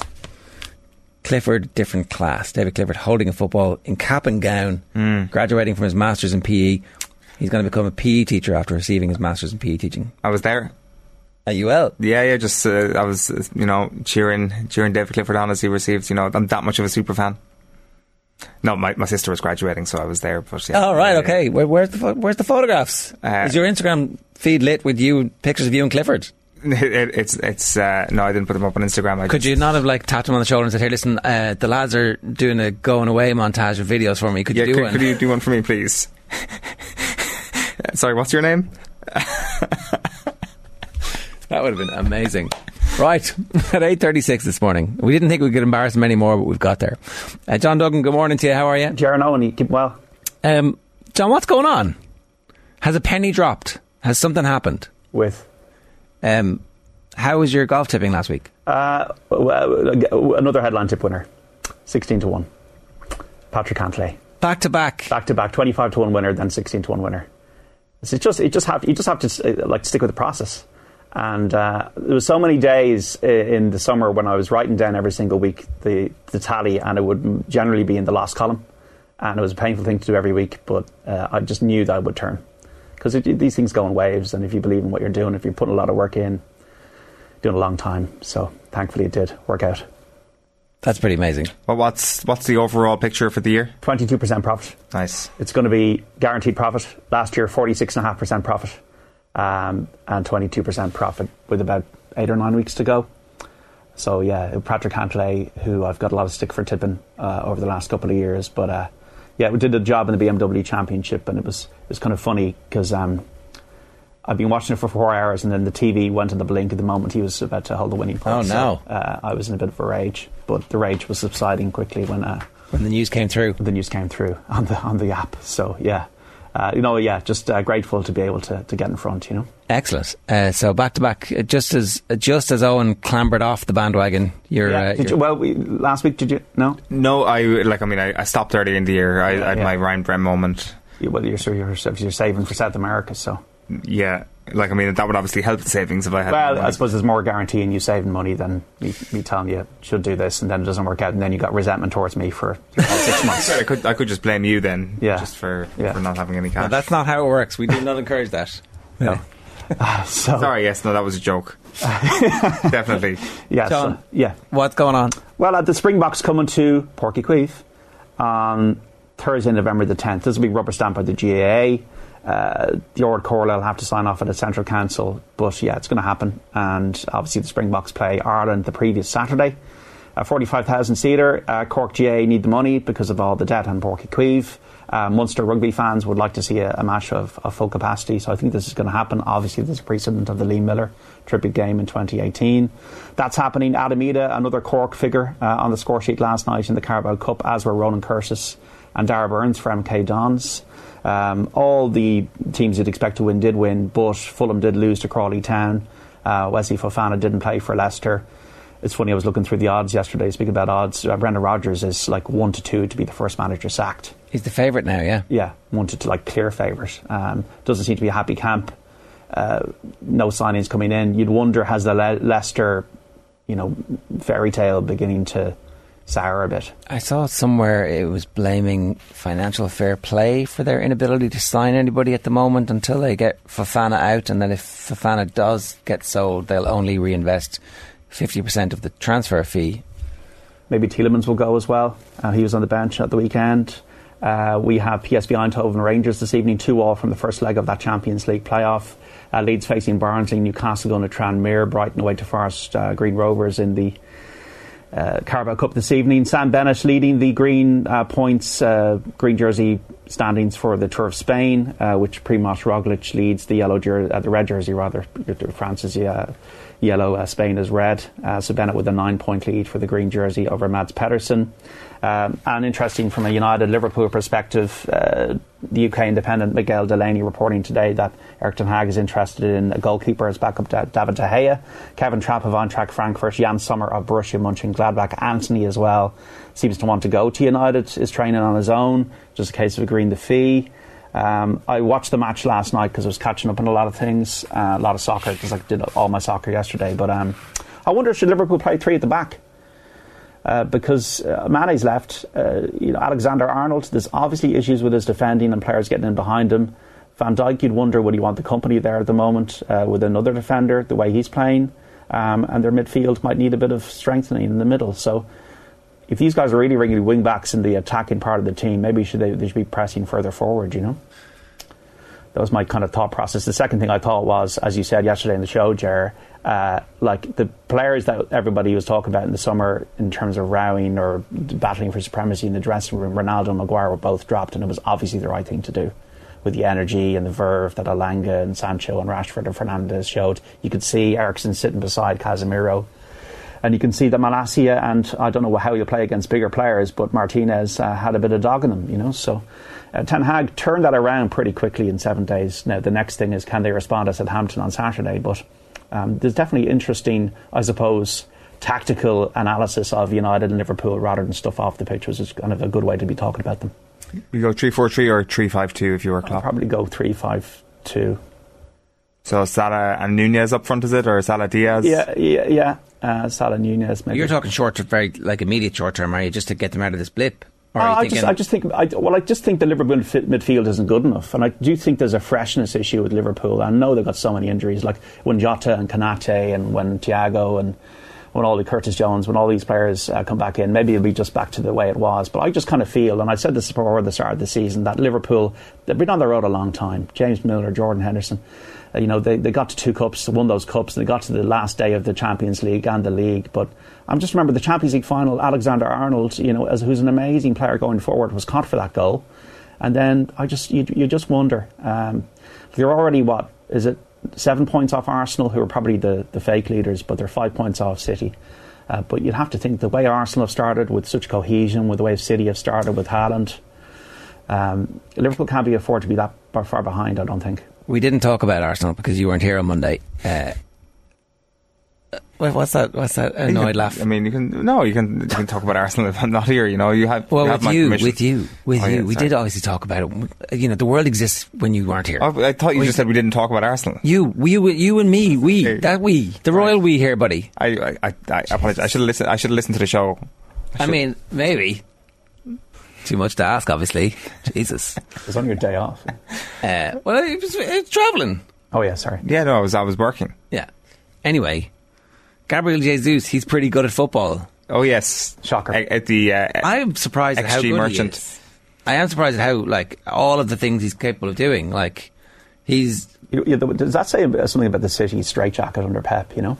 Or, but to be honest, John, what it said to me was that City are even better than we think. That they could just casually toss aside Gabriel Jesus And- and, and. Alexander Zinchenko, and in the first half on Saturday, they pair them, like yeah. Arsenal's best players. Uh, Like Saliba, obviously, the, the third newish player you could throw into the mix this season. He's gone straight into the starting eleven. Looks outstanding, and I know the goal comes in the second half, but in the first half, he just has that Van Dijk ability to be like ball over the top, a little bit of a mistake midfield, no problem. I've got the pace to catch up with anybody. Be a little bit concerned about Ben White at right back, just because he's not a right back. He's absolutely good enough to, to kind of hold on to his position for now until maybe Tomiyasu gets tried there and, and nails that position down. That's just the one little issue I, I, I might pick out at the moment with them. But they're playing really well. They've played nobody though. You said you call them fake leaders. Winning winning in Crystal Palace in the first day of the season was it was an excellent result. But playing Fulham this weekend is actually their second toughest fixture of the season so far. So it goes to show how forgiving the, the run has been. Yeah, uh, I, okay, and that's fair enough. But it's the level of confidence they're playing at, and it's the fact that Odegaard is living up to that incredible hype that he had when he was a 14 year old, and Mm. is it looks like the decision, the process is good. The injuries, like when they get injuries, I think that'll be the, the, real test of them. But they're hoping to sign a few more players to, to hopefully cope with that. And I really just think you've got to buckle up for what could be a tough enough October because the Premier League fixtures are extremely tough. They play all of the top four between there, the start of October, and maybe a week into November, and then you throw the Europa League into it, and, and, and that'll start to, to pile the bodies up. It was interesting, like just so you're trying to get a, a little bit of an insight into what he sees the pecking order as at the moment, or how he might shuffle the deck for that month.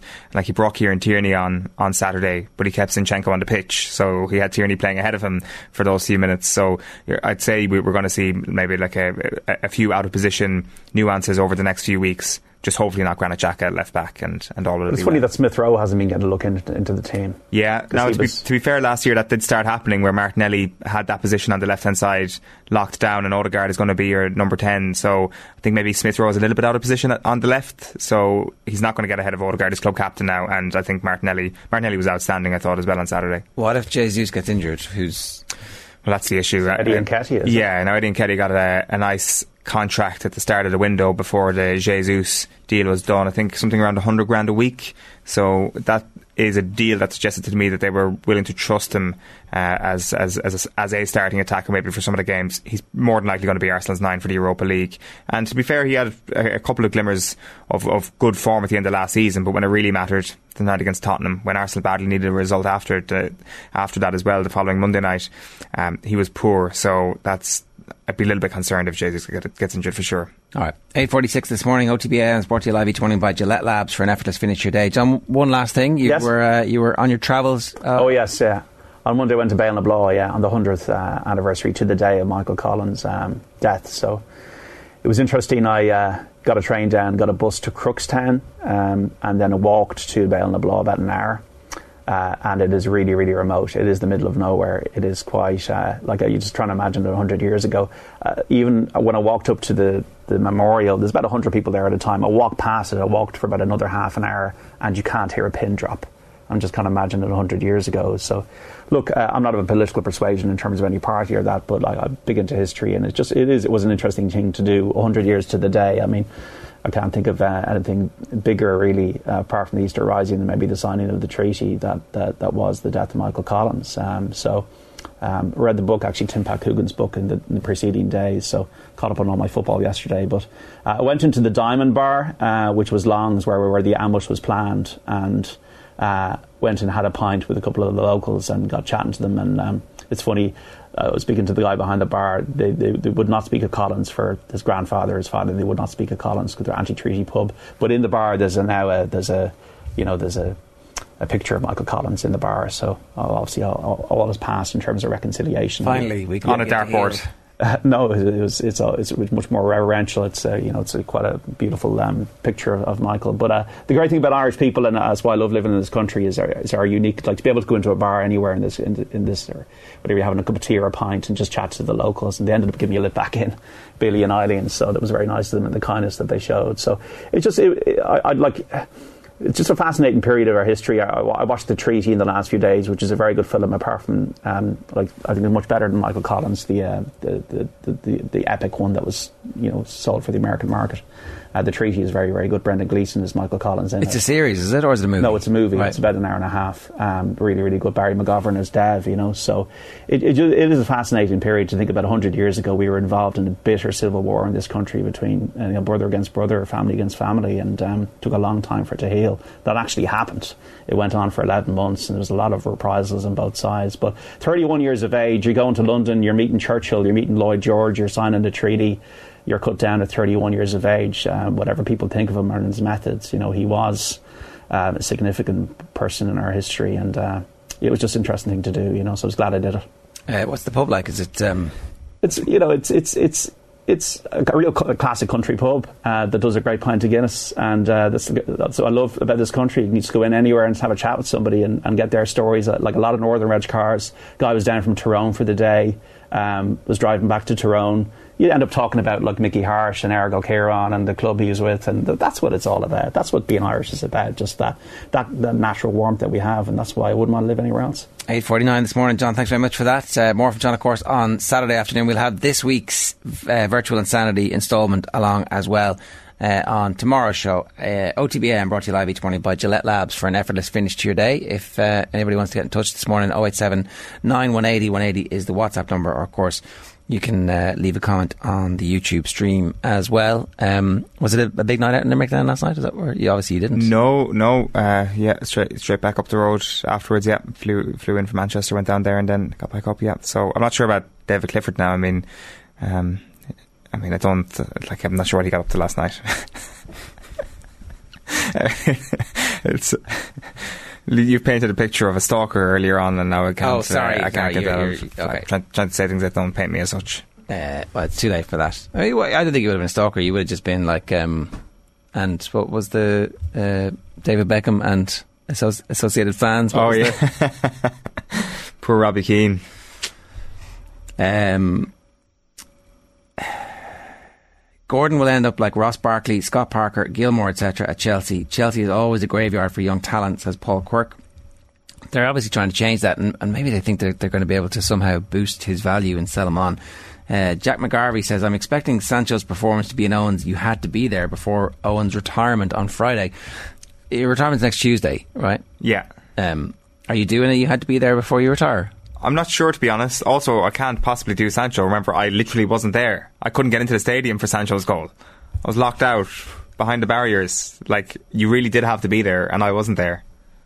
Uh, very unfortunate. Was there no sense of anger about the fact that the game is on, the crowd is cheering from, like, not just you, but obviously the other people who were with you? Yeah, like, I mean, I don't think I'm speaking out of turn here. Like, Andy Mitten was one of the people who was locked out as well. And, like, I'm sure somebody who covers Manchester United, you hear a massive roar, and you can just see through the, like, the shutter down in front of us, the TV, and you can see them celebrating. Like, I'm sure as a Manchester United fan, you'd have been furious with it. Now, to be fact, uh, you, probably would have been more furious if I guess if Liverpool had beaten you in the night, maybe. But yeah, uh, I, I, wasn't there, so it, it, won't make the top five, unfortunately. Yeah. All right. Uh, when are you doing it? You're going to do it for us on Tuesdays? You're going away present to us? Uh, like I, am not. I'm not I'm a very uh, match going journalist. Am I? Like I mean, uh, I don't. I don't. I mean, you can you can have your top five Kerry if you want. Yeah. That's like that's what I'm trying to circle towards here. Okay, well, like that's just what it's going to be. As a going away present, we might break the rules for you.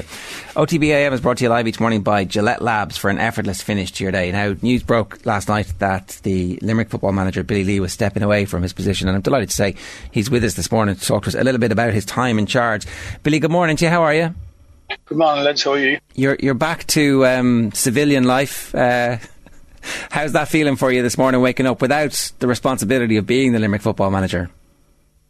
yeah, sure. Look, it's um, it's strange. It's uh, and that's for sure. You know, it, it, it, intercounty sport um, consumes the lives of players and management, and um, I suppose it's just going to have to adapt back to you know normality. Um, I suppose we spend a lot of time being in that space, so it's just not really up and back. And um, yeah, so it'll be a change for sure. You know, less contact with the lads, and people have become very close friends and family through management and players. So just will adapt over time, I suppose.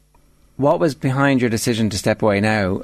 On the face of it, it looks like you're in the midst of great, fast progress with the group as well. So it must have been difficult.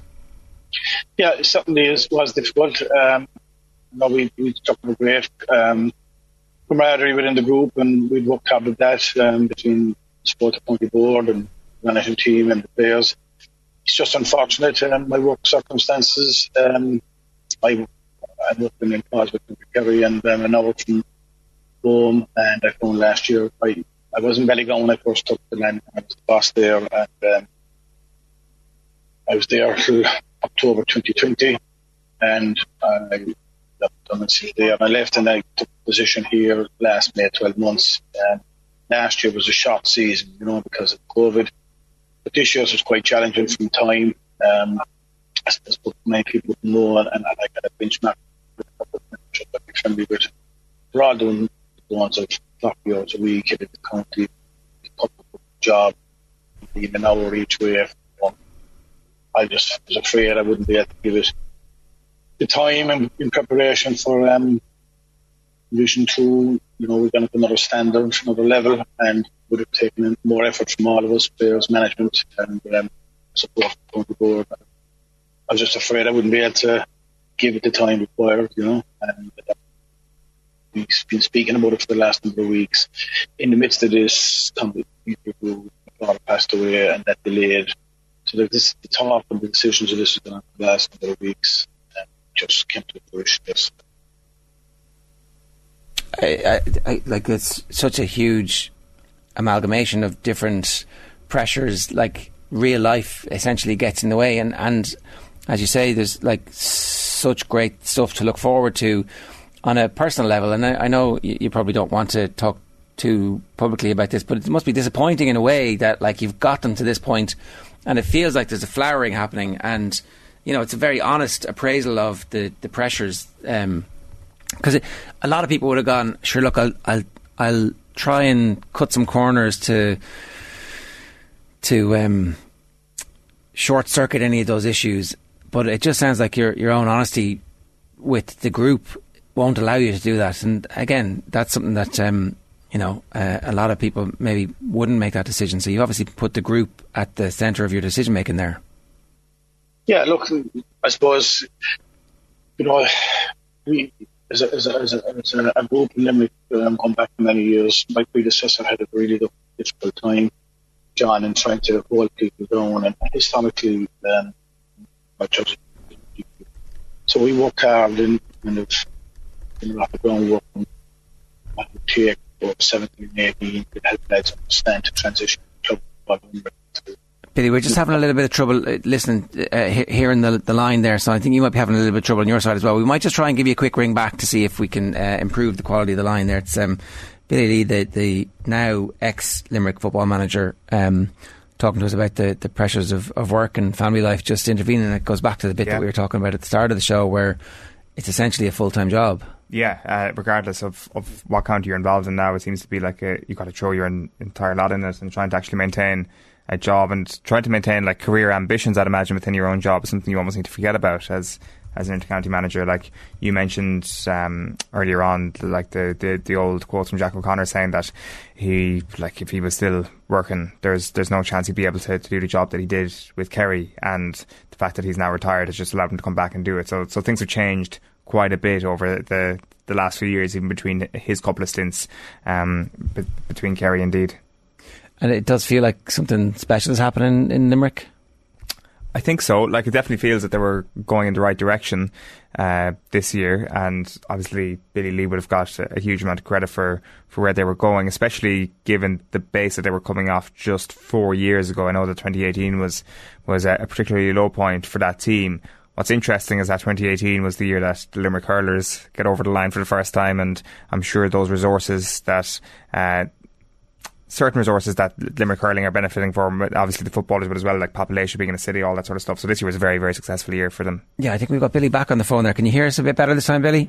I can indeed, Liz, yes. Yeah, that's much better. That's much better. Thanks very much for that. I was just saying that a lot, a lot of managers might have said, look, sure, I'm going to give it a rattle here to see exactly what happens and short circuit as many of the, the issues as I can. But it sounds like your own honesty to yourself and to the group wouldn't allow you to do that.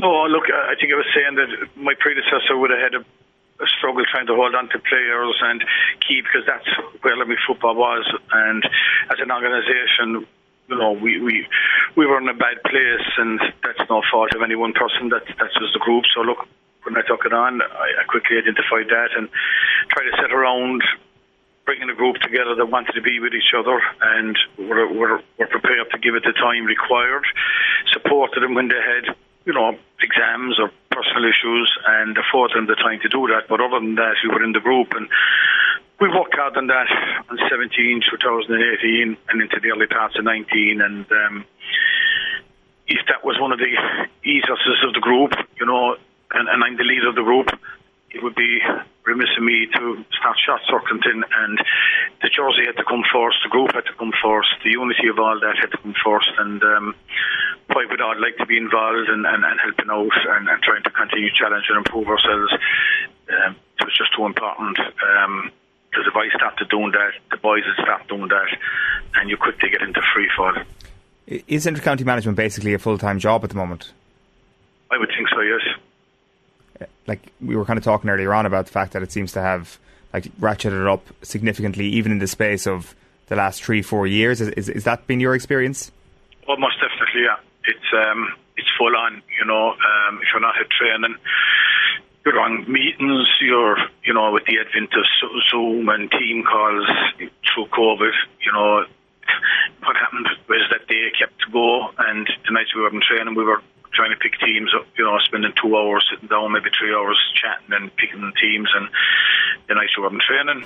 And, um, you know, invariably, I found that I was in one room at home, and Margaret was in another room, and we would have a chat over a bite to eat before I went training or I went on calls, and um, I suppose I was fortunate in that my kids are, are, are, are reared, and, um, you know, they're, they're one is in Australia and one is living, you know, with, with, our, with our partner.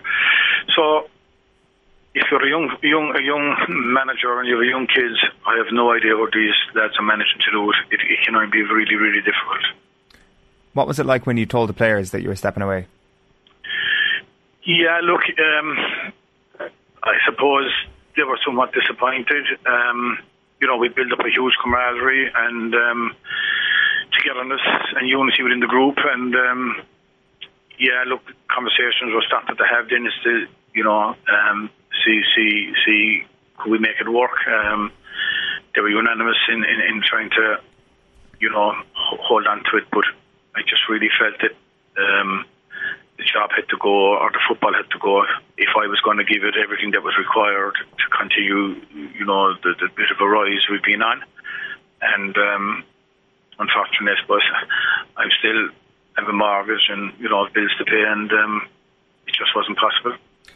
Like that's uh, one of the elements of this as well. When you when you look at it, uh, Billy, is that like unfortunately a lot of intercounty careers either end in failure or they kind of end at like a, a low ebb. This is a very unusual case where it feels like a team is going somewhere and is still on the rise and and unfortunately as as you've outlined there you, you you've had to you've had to step away does that make it a harder thing to, to have to go through now? I'm sure it does. You know, I mean, as I said, look, it's been a way of life for six years. My family were very invested in it, my brothers and sisters and my immediate family. You know, um, and got a lot of pleasure out of it, and made a lot of friends. And you know, by the nature of intercounty, you, you know, you're not going to meet these people as regularly as you used to, and um, it feels like you you've lost something. But look, life goes on, and we've all got to move on, and you know, I, I, I, I've always said to the lads, look, that it can be the organisation that we are involved which is Limerick Football, has to be bigger than any one person, whether it be players or county board officials or members of management or the manager itself, and um, that will be a testament to the strength of the group. And um, you know, next year is going to be a huge challenge in Division Two. You know, and we we had a lot of work to do that the lads have said about doing now in, in the off season with their their programming and stuff like that. So look, will be there rooting and hoping that you know that they can continue the journey into 2023 under new leadership. There's been a bit of an arms race in the last 10, 15 years in terms of the size and scale of backroom teams in intercounty, and as a result of that, the requirement and the manager to manage those relationships. And um, we talked a bit about this earlier in the show as well. But that that has added extra layers to the hours and hours and hours that you need to spend, not just looking at and thinking of players and playing styles, uh, what what will actually make that manageable without us deciding that we're just going to pay managers who are intercounty managers to do the job? And, and that's no closer now than it was when Páraic Duffy suggested that this might actually be the solution to one of the problems we have here. Instead, we've decided to put our head in the sand and go, no, that's it. Keep going, lads. You you keep sacrificing your career, your family life to do this thing, which is supposed to be a hobby. Yeah, it's a very interesting question, lads. Um, I suppose I've been fortunate in that uh, the first one or two years, you know, we've gradually been rising. And, and, and look, for us, it was all about making sure that when we built one layer, um, before we went on, it, it sustained, it held before we moved on. And like, I think there was about 18 or 19 of us involved in the back, in, in the whole, between me and everybody involved. And I'd say when I started out, I'd say if I had 10, it was the height of it. So I suppose the demands that are required now and the extra percent or two percent that each management team are looking for or trying to build requires a person because the manager doesn't have the time and um, and, I, and I suppose I don't other than a manager being full time at it I don't I don't know. I, I, it's very rare you see things regress within um, any setup or nationally for that matter So it's only going to continue to evolve, and you know, there'll be a percentage increase every year as the the effort and the you know the time people are putting into it. Um, it's it's it's it's um, it's, it's it's it's something like you know the manager has all these relationships, and you know as you rightly said there, it's not just all about the tactics and the players. You know, last year Brian stepped away from us, and we brought in Morris, and just to manage Morris's Morris's integration, coupled with with an additional physio in and a new nutritionalist, and all that just takes time. That's unseen, and I suppose the general public wouldn't think about because when the general public go watch a game, they're watching the team that's out the field, and that's 15 people, but there's probably another 35 sitting around the dugout or in in, in the dressing room to manage as well. So it's it's quite challenging. But you know, we mustn't forget it, it, we do it because we love it and it's ingrained in us, and um, it's close to our hearts, and you just get on with it, and you accept you accept all those that come with it. Yeah, it just sometimes it feels like it's um, it's actually asking too much. Do you know, like we, we again to, to bring this around, we were, we were talking about the social media abuse that um, you open yourself up to when you get involved in the intercounty setup, and it, like it, maybe that's less in Division Two, Division Three. I'm not sure, but I'm sure if if there is any of it, that uh, it hurts just the same.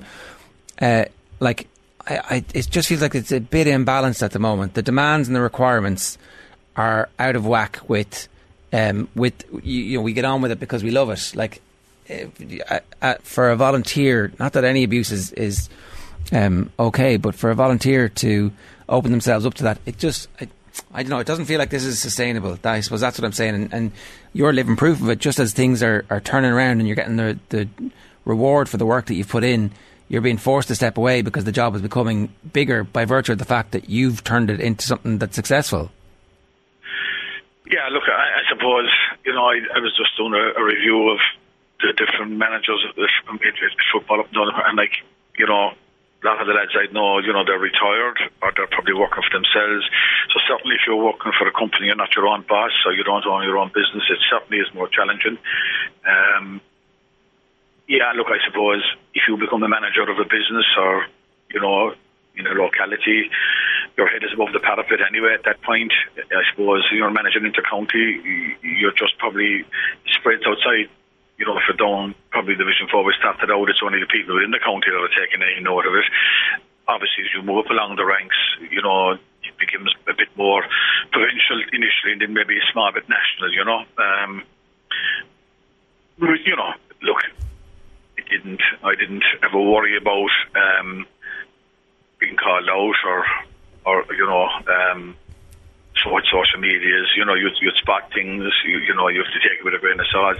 You don't probably go into managerial roles either in business or in sport unless you're thick-skinned or, you know, you have your own self-confidence or self-belief. You know, some people would be very confident in that space and others would just be quietly confident. I'd probably fall into that space. But, you know, if, if, if we're concerned about you know, what people do, we'll never do anything. Um, we don't always get it right. Um, and you've got to put your hand up and recognise you don't always get it right. Um, you know, but you, you have to manage it. And, and sometimes I found that through my interviews, it was important to share information with, you know, the, the supporters and, and, the, and, the, people who are interested in knowing, because sometimes it can stop um, rumour or, or, or, or innuendo um, taking place. So sometimes I found it important to share information, you know, that people should you know, why wouldn't why, why wouldn't you share with them? We're all representing the same our same team, so why wouldn't the supporters of Limerick not want to know you know certain items of what's going on or what the plan might be, whether it worked or didn't work? But you know, sometimes it can alleviate any criticism or or rumour mill, you know. Yeah, can I ask Billy? Over the course of your tenure, have you seen a shift in attitude towards football in Limerick? Oh yeah, most definitely. You know, um, it became more. Uh, I suppose you know people st- st- started to take up and, and, and notice. Um, in, invariably, look the way it is in Limerick is you know hurling, rugby, and soccer will always be ahead of Gaelic football. But all we ever look to do is you know there's plenty of lads who are very keen to play football and. Um, very capable footballers, I might add as well. And um, all we ever asked them to do was represent our people as best they could with their level ability, and if they gave honest honesty to the jersey at all stages, and we we demanded that. They're now starting to demand that of themselves. You know, you will get you will get you know people will come and support you. You know, people didn't always turn up at matches, but the amount of support we got on the ground from people over the last few years has been huge, and um, you know, rewarding in many senses. You know, to know that the fruits of our work, you know, was seen, and um, and and people took notice of it. So you know, um, so yeah, it, it, it certainly would have been the last four years have been particularly interesting, Billy, because people will remember the night of the, the, the Clare game in that year's championship where you were beaten well and and I think you'd said after the game that you'd you considered actually pulling the team out of the, the, championship and out of that game, I should say, because of uh, you know a, a, lack of meals available for players, and there was a, a mess up when it came to the team submitted uh, before the game. And I think you went into further detail around that season, just about the, the of players that dropped off the panel the previous year, and I think 53 players. It was a number you said that, that had turned down an, an invitation to join the, the team that year. So, at that point, at that low ebb, did you think you would get to a point where four years later you'd be getting into the top two divisions and, and very much turning the ship around? Oh, absolutely not. You know, you would have been, you would have been, um, if you thought that, you would be a millionaire because you would have won the last four, four or five times over. Um, no, not, absolutely not. Um, that night, you know, was a really, really difficult night. I was quite irate. Um, I found it very difficult to talk, go and talk to that individual who had been left out of the group that night, you know. Um, so you know, tempers were frayed that night. I, uh, you know, um, I was on the on the high horse and I wasn't for budging. You know, um, you know, it's kind of a character. I get entrenched, but I have to say, what the county board did after that for the following years, you know, that's what I'd like to remember them as the support they gave us. You know, when they got fierce criticism from me publicly, um, the level of support they gave us in the ensuing four years, you know, was right up there. Like, um, and it's hard to believe that, you know, and I suppose that shows proper leadership from the officials, and and they were able to take. Um, you know, a smack right in the chin, and, and they grew above it, and they, they came on, and, and it's probably no surprise that you know, Limerick, Limerick J is in a good place under leadership of John and, and, and, and Mike and Liam Burke. And then in the football side, we had Jerry Phillips and currently we have um, Wayne, Fitz, Wayne Fitzgerald and we have Dave McGuinness, you know, and, and, and that's it. And, and, and that's a testament to them. You know, it was easy for me to fire the bullets. They had to absorb them and, and they rebounded and, and they came forward. And, you know, and that's a credit to them, I think. You uh, I suppose, you know, if you look beyond the two flagship teams, the organisation was going well. You know, we were in the 21 hurling final this year. The minors have been going well the last number of years. Football has started to win games as well. So it's, it's, it's bigger than what we've done and what John has done in the whole, and, and that's coming from proper leadership. What, what changed after that night in 2018?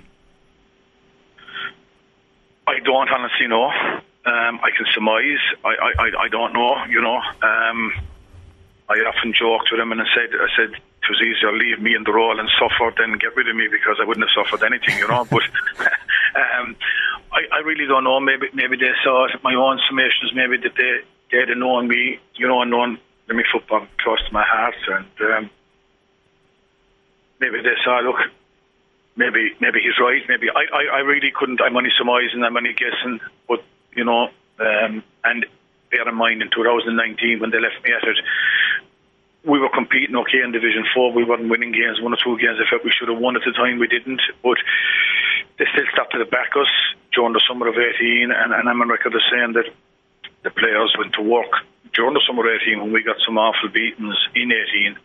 Um, you know, Mayo gave us a trimming shortly after Clare beat us, and I remember Leishman giving us a trimming.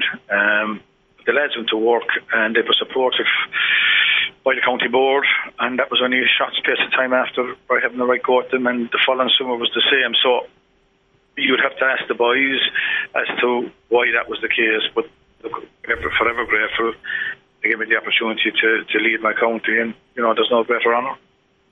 Uh, Billy, last one then. Uh, your own involvement in the future. Are you are you done done, or when your mortgage is paid off, could you be tempted back? Yeah, so, I've never, I've never, I've never closed the door on anything. Um, you know, that, that's just the way you. I don't have any plans, or I don't have any ambitions to say I'm going to do this, that, and the other. You know, people who know me know that's not the way it is with me. You know, we, we, we see, we sit back and take stock, and just trying to readjust into what we will, what will come come off the, the treadmill and um, readjust to just normal life and plenty time in my hands and I suppose make sure I'm not driving Margaret mad at home now.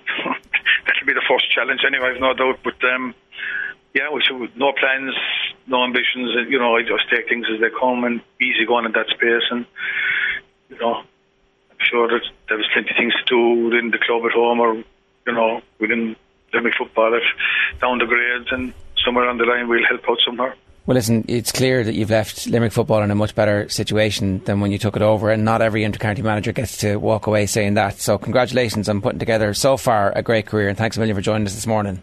No bother. Thank you. It's Billy Lee who's just stepped away as the manager of the Limerick footballers. It's nine fifteen this morning. If you want to get in touch, you can. Uh, text us 0879 180 180 is the WhatsApp number, or you can always get us on youtube.com forward slash off the ball. Now, uh, champions Rob Kearney, Johnny Murtagh, and Ger Lyons join off the ball for our Longines Irish Champions Weekend special.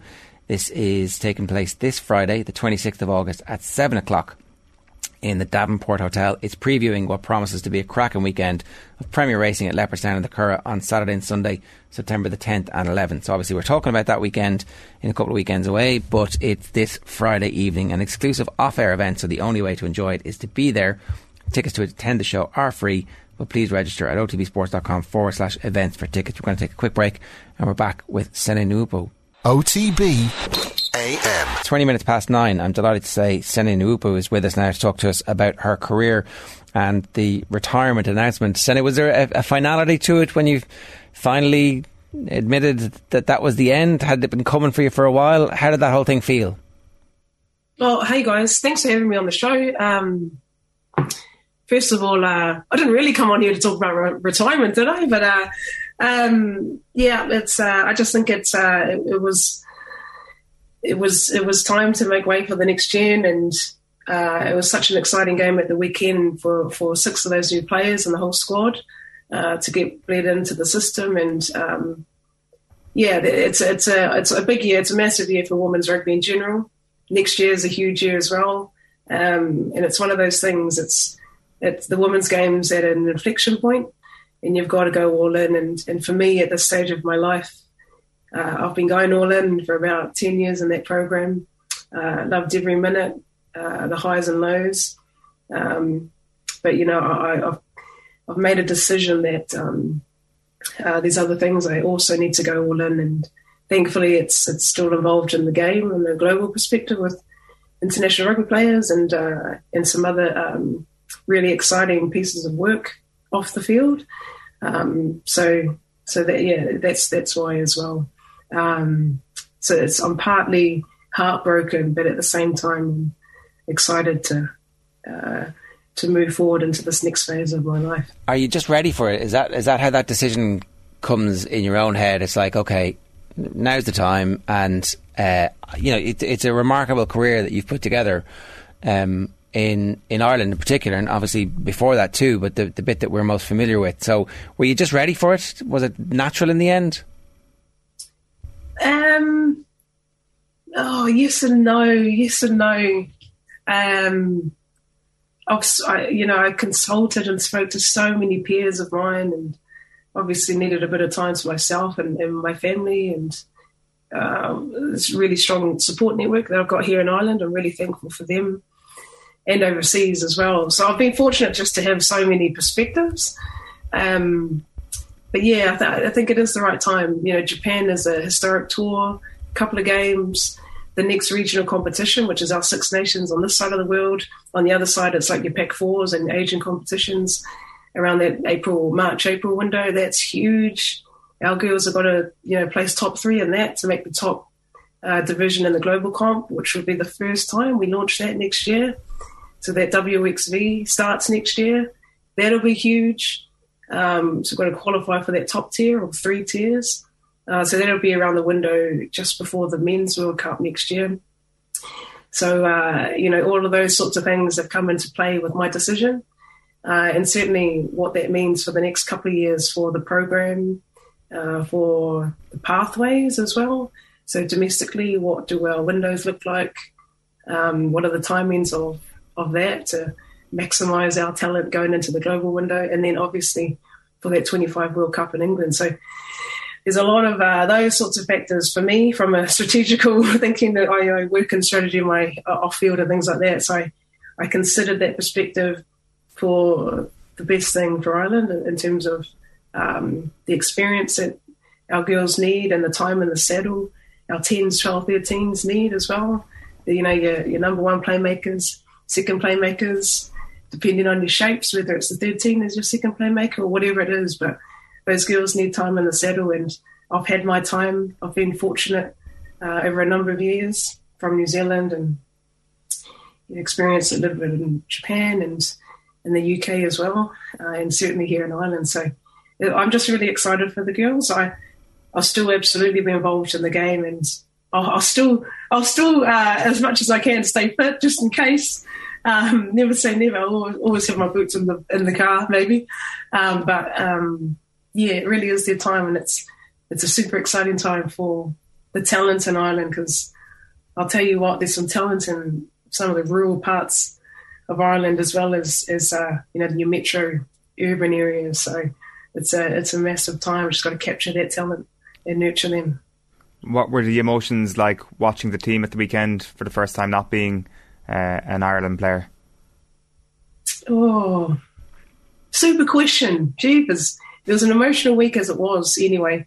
Um, I was actually, uh, yeah, it's a great question. I was, uh, I was really proud of the girls. I, I thought that I was watching the game from a lens as um, obviously, at the time, I was officially former player and that, but um, yeah, I was just really proud of the girls. I actually just watched that thinking that was some line. Like, you know, I was just really proud of the way that the girls that were able to come back from what they would have termed and what they have termed in the public as a rocky start, and they were able to come back from that and you know execute some really, really really nice uh, set piece tries.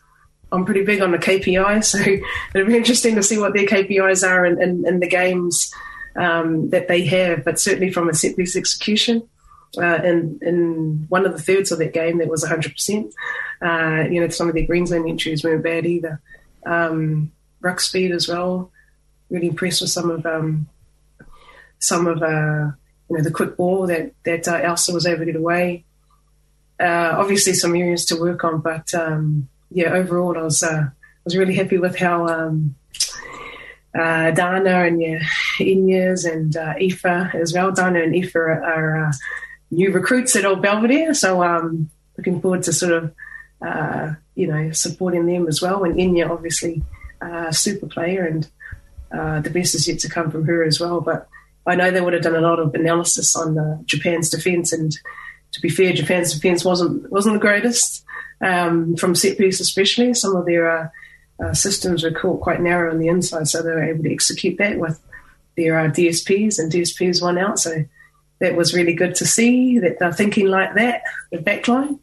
Um, so I was thinking like that watching the game. Um, what are your highlights? Uh, we had Niamh Briggs on yesterday, and, and, she was saying she had a, a, good long chat with you recently enough, and, and kind of talked about uh, the memories that you guys have and that you'll always have that you made together as a successful team. For you, when you were um, making a statement and ringing people and saying, "Okay, my time in, in an Ireland jersey is over," what are the things that actually stood out for you? Oh Jesus, you're gonna make me cry on the bloody uh, Zoom here. Um, Briggs is one of my favourite players to play alongside. All, of the players I've had the honour and privilege to play alongside. Um, I've never received a switch pass like that before. Um, was probably scored every time. Um, and then to be coached by herself and then Greg in the last uh, campaign for my career um, for members of that 2013 2014 squad that inspired my comeback to 15s in the first place um, was something that I placed a lot of meaning into. Um, yeah, she herself and your Tania Rosses and your Nora Stapletons, Jenny Murphy. Oh, it was it was a special time for me personally because uh, I, look up to them. We're all very good friends, obviously, but uh, I still look up to them. And um, you know, in part, while my journey started as a 13 year old from a small town of Oamaru, and fortunate to play with some of the best players in the world from New Zealand as well. Uh, but certainly, I was just so inspired by by that group. And then I suppose that actually was part of my motivation for the next uh, couple of cycles I've been fortunate to have been involved in because I wanted to give that moment to the young girls coming through. Um, most of it didn't go to plan, but I, I'm at peace that I gave it everything and that our team, uh, Ciara Griffin, superb leader, Lindsay Peat, Claire Molloy, so many incredible players there um, who I got to learn and laugh and live and train and play alongside. It was just uh, it was just phenomenal, and I you know it's those those little moments and that type of lifestyle that you I suppose you know you never take for granted. And for me, certainly every moment, uh, yeah, I loved um, even to the point where that pain of missing the World Cup and the years of hard work that we put into that particular cycle in the cycles before um, the way we came together as a squad you know I'll always remember that. And those are the those are the true high stakes of high performance sport. Um, so then now working off the pitch on the global game and with international rugby players and you know part of my my piece with um, piece of work with getting strategic projects and research is around how to support that player journey in and out of rugby and you know, from a different lens. You know, it's a it's a really interesting perspective, and uh, how to best support uh, or, or, develop and deliver infrastructure together with the unions and, and World Rugby and you know all of the player associations around the world for how we can best you know truly support the player journey. That in some ways you can anticipate, you know, the high stakes and how to minimise uh, some of the you know the impact that that could have on mental health and those sorts of things. So it's an interesting journey, pretty holistic here. And sorry to go so deep for uh, nine thirty in the morning oh, look, we're, we're all about absolutely. Well, look, it's been a, a, remarkable career, as I said, and we wish you the very best of luck. And that's important work, you know. The the support of our athletes is something we, we talk about this all the time. That like we see the the 90 minutes or the 80 minutes, depending on the sport, or the 60 minutes if it's it's uh, club GAA, and we don't really think about the rest of it most of the time as sports fans. Um, but it is definitely important stuff, and we know the impact that a little bit of pre-planning and that your experience when it's shared, and uh, you know having somebody who's had your experience be at the forefront of helping the the unions and the um, players develop a plan for that into the future can't but be good. So, Senny, thanks so much for joining us, and congratulations on a great career. Thank you so much, guys, for having me. Have a good day. Thank you. That's uh, Senny Naoupu there talking to us about her career in an Ireland jersey at 9.31 this morning. Uh, we've got to tell you what's coming up on OTB Sports Radio today. OTB Gold at 1 o'clock is an Irish football special with Shay Given, Niall Quinn, Jason McAteer and Kevin Kilbane. Our Sue Ronan coaching interview is today's episode of Koi Gig. Our retro panel is the importance of Club GAA and OTB Gold is Colm Gooch Cooper. We're live each morning uh, with Gillette Labs for an effortless finish to your day. Tomorrow morning at half past seven, John Hartson's going to be here to tell us why you had to be there. Matt Williams will talk to us about the Rugby Championship. Graham Hunter joins us to talk to us about the Casemiro transfer and the latest ongoings of Barcelona, where they still haven't registered all their players. Mm. fairly remarkable. Yeah, uh, like obviously they need to, they still need to get Aubameyang off the books in order to ensure that they can uh, get everybody on the on the sheet of paper two games into the season and still not sorted. They're saying uh, Lewandowski and Ansu Fati are the new dynamic duo because mm-hmm. um, Lewandowski I think scored after two minutes and Fati yeah. scored uh, at the end of the game in the four one win. They'd already dropped points in the first game of the season, but um, look, I'm not, I'm not writing them off just yet. No, they're definitely not. There's um, yeah, are we are we going to be happy for them if they win the league or? I mean, you know, they're, they've, they've been beating Real Madrid. I mean, I don't know. It's uh, things of whatever about Manchester United being uh, the Hollywood FC variation and the greatest soap opera in this part of the world. I think Barcelona are kind of looking at them going, "Hey, let's make them." That's yeah. that's like off Broadway. We're Broadway. Yeah, it's the Barcelona's like the Michael Bay version of whatever screenplay Manchester United are currently operating in. OTB AM. With Gillette. Get into your flow with the new Gillette Labs Razor with exfoliating bar.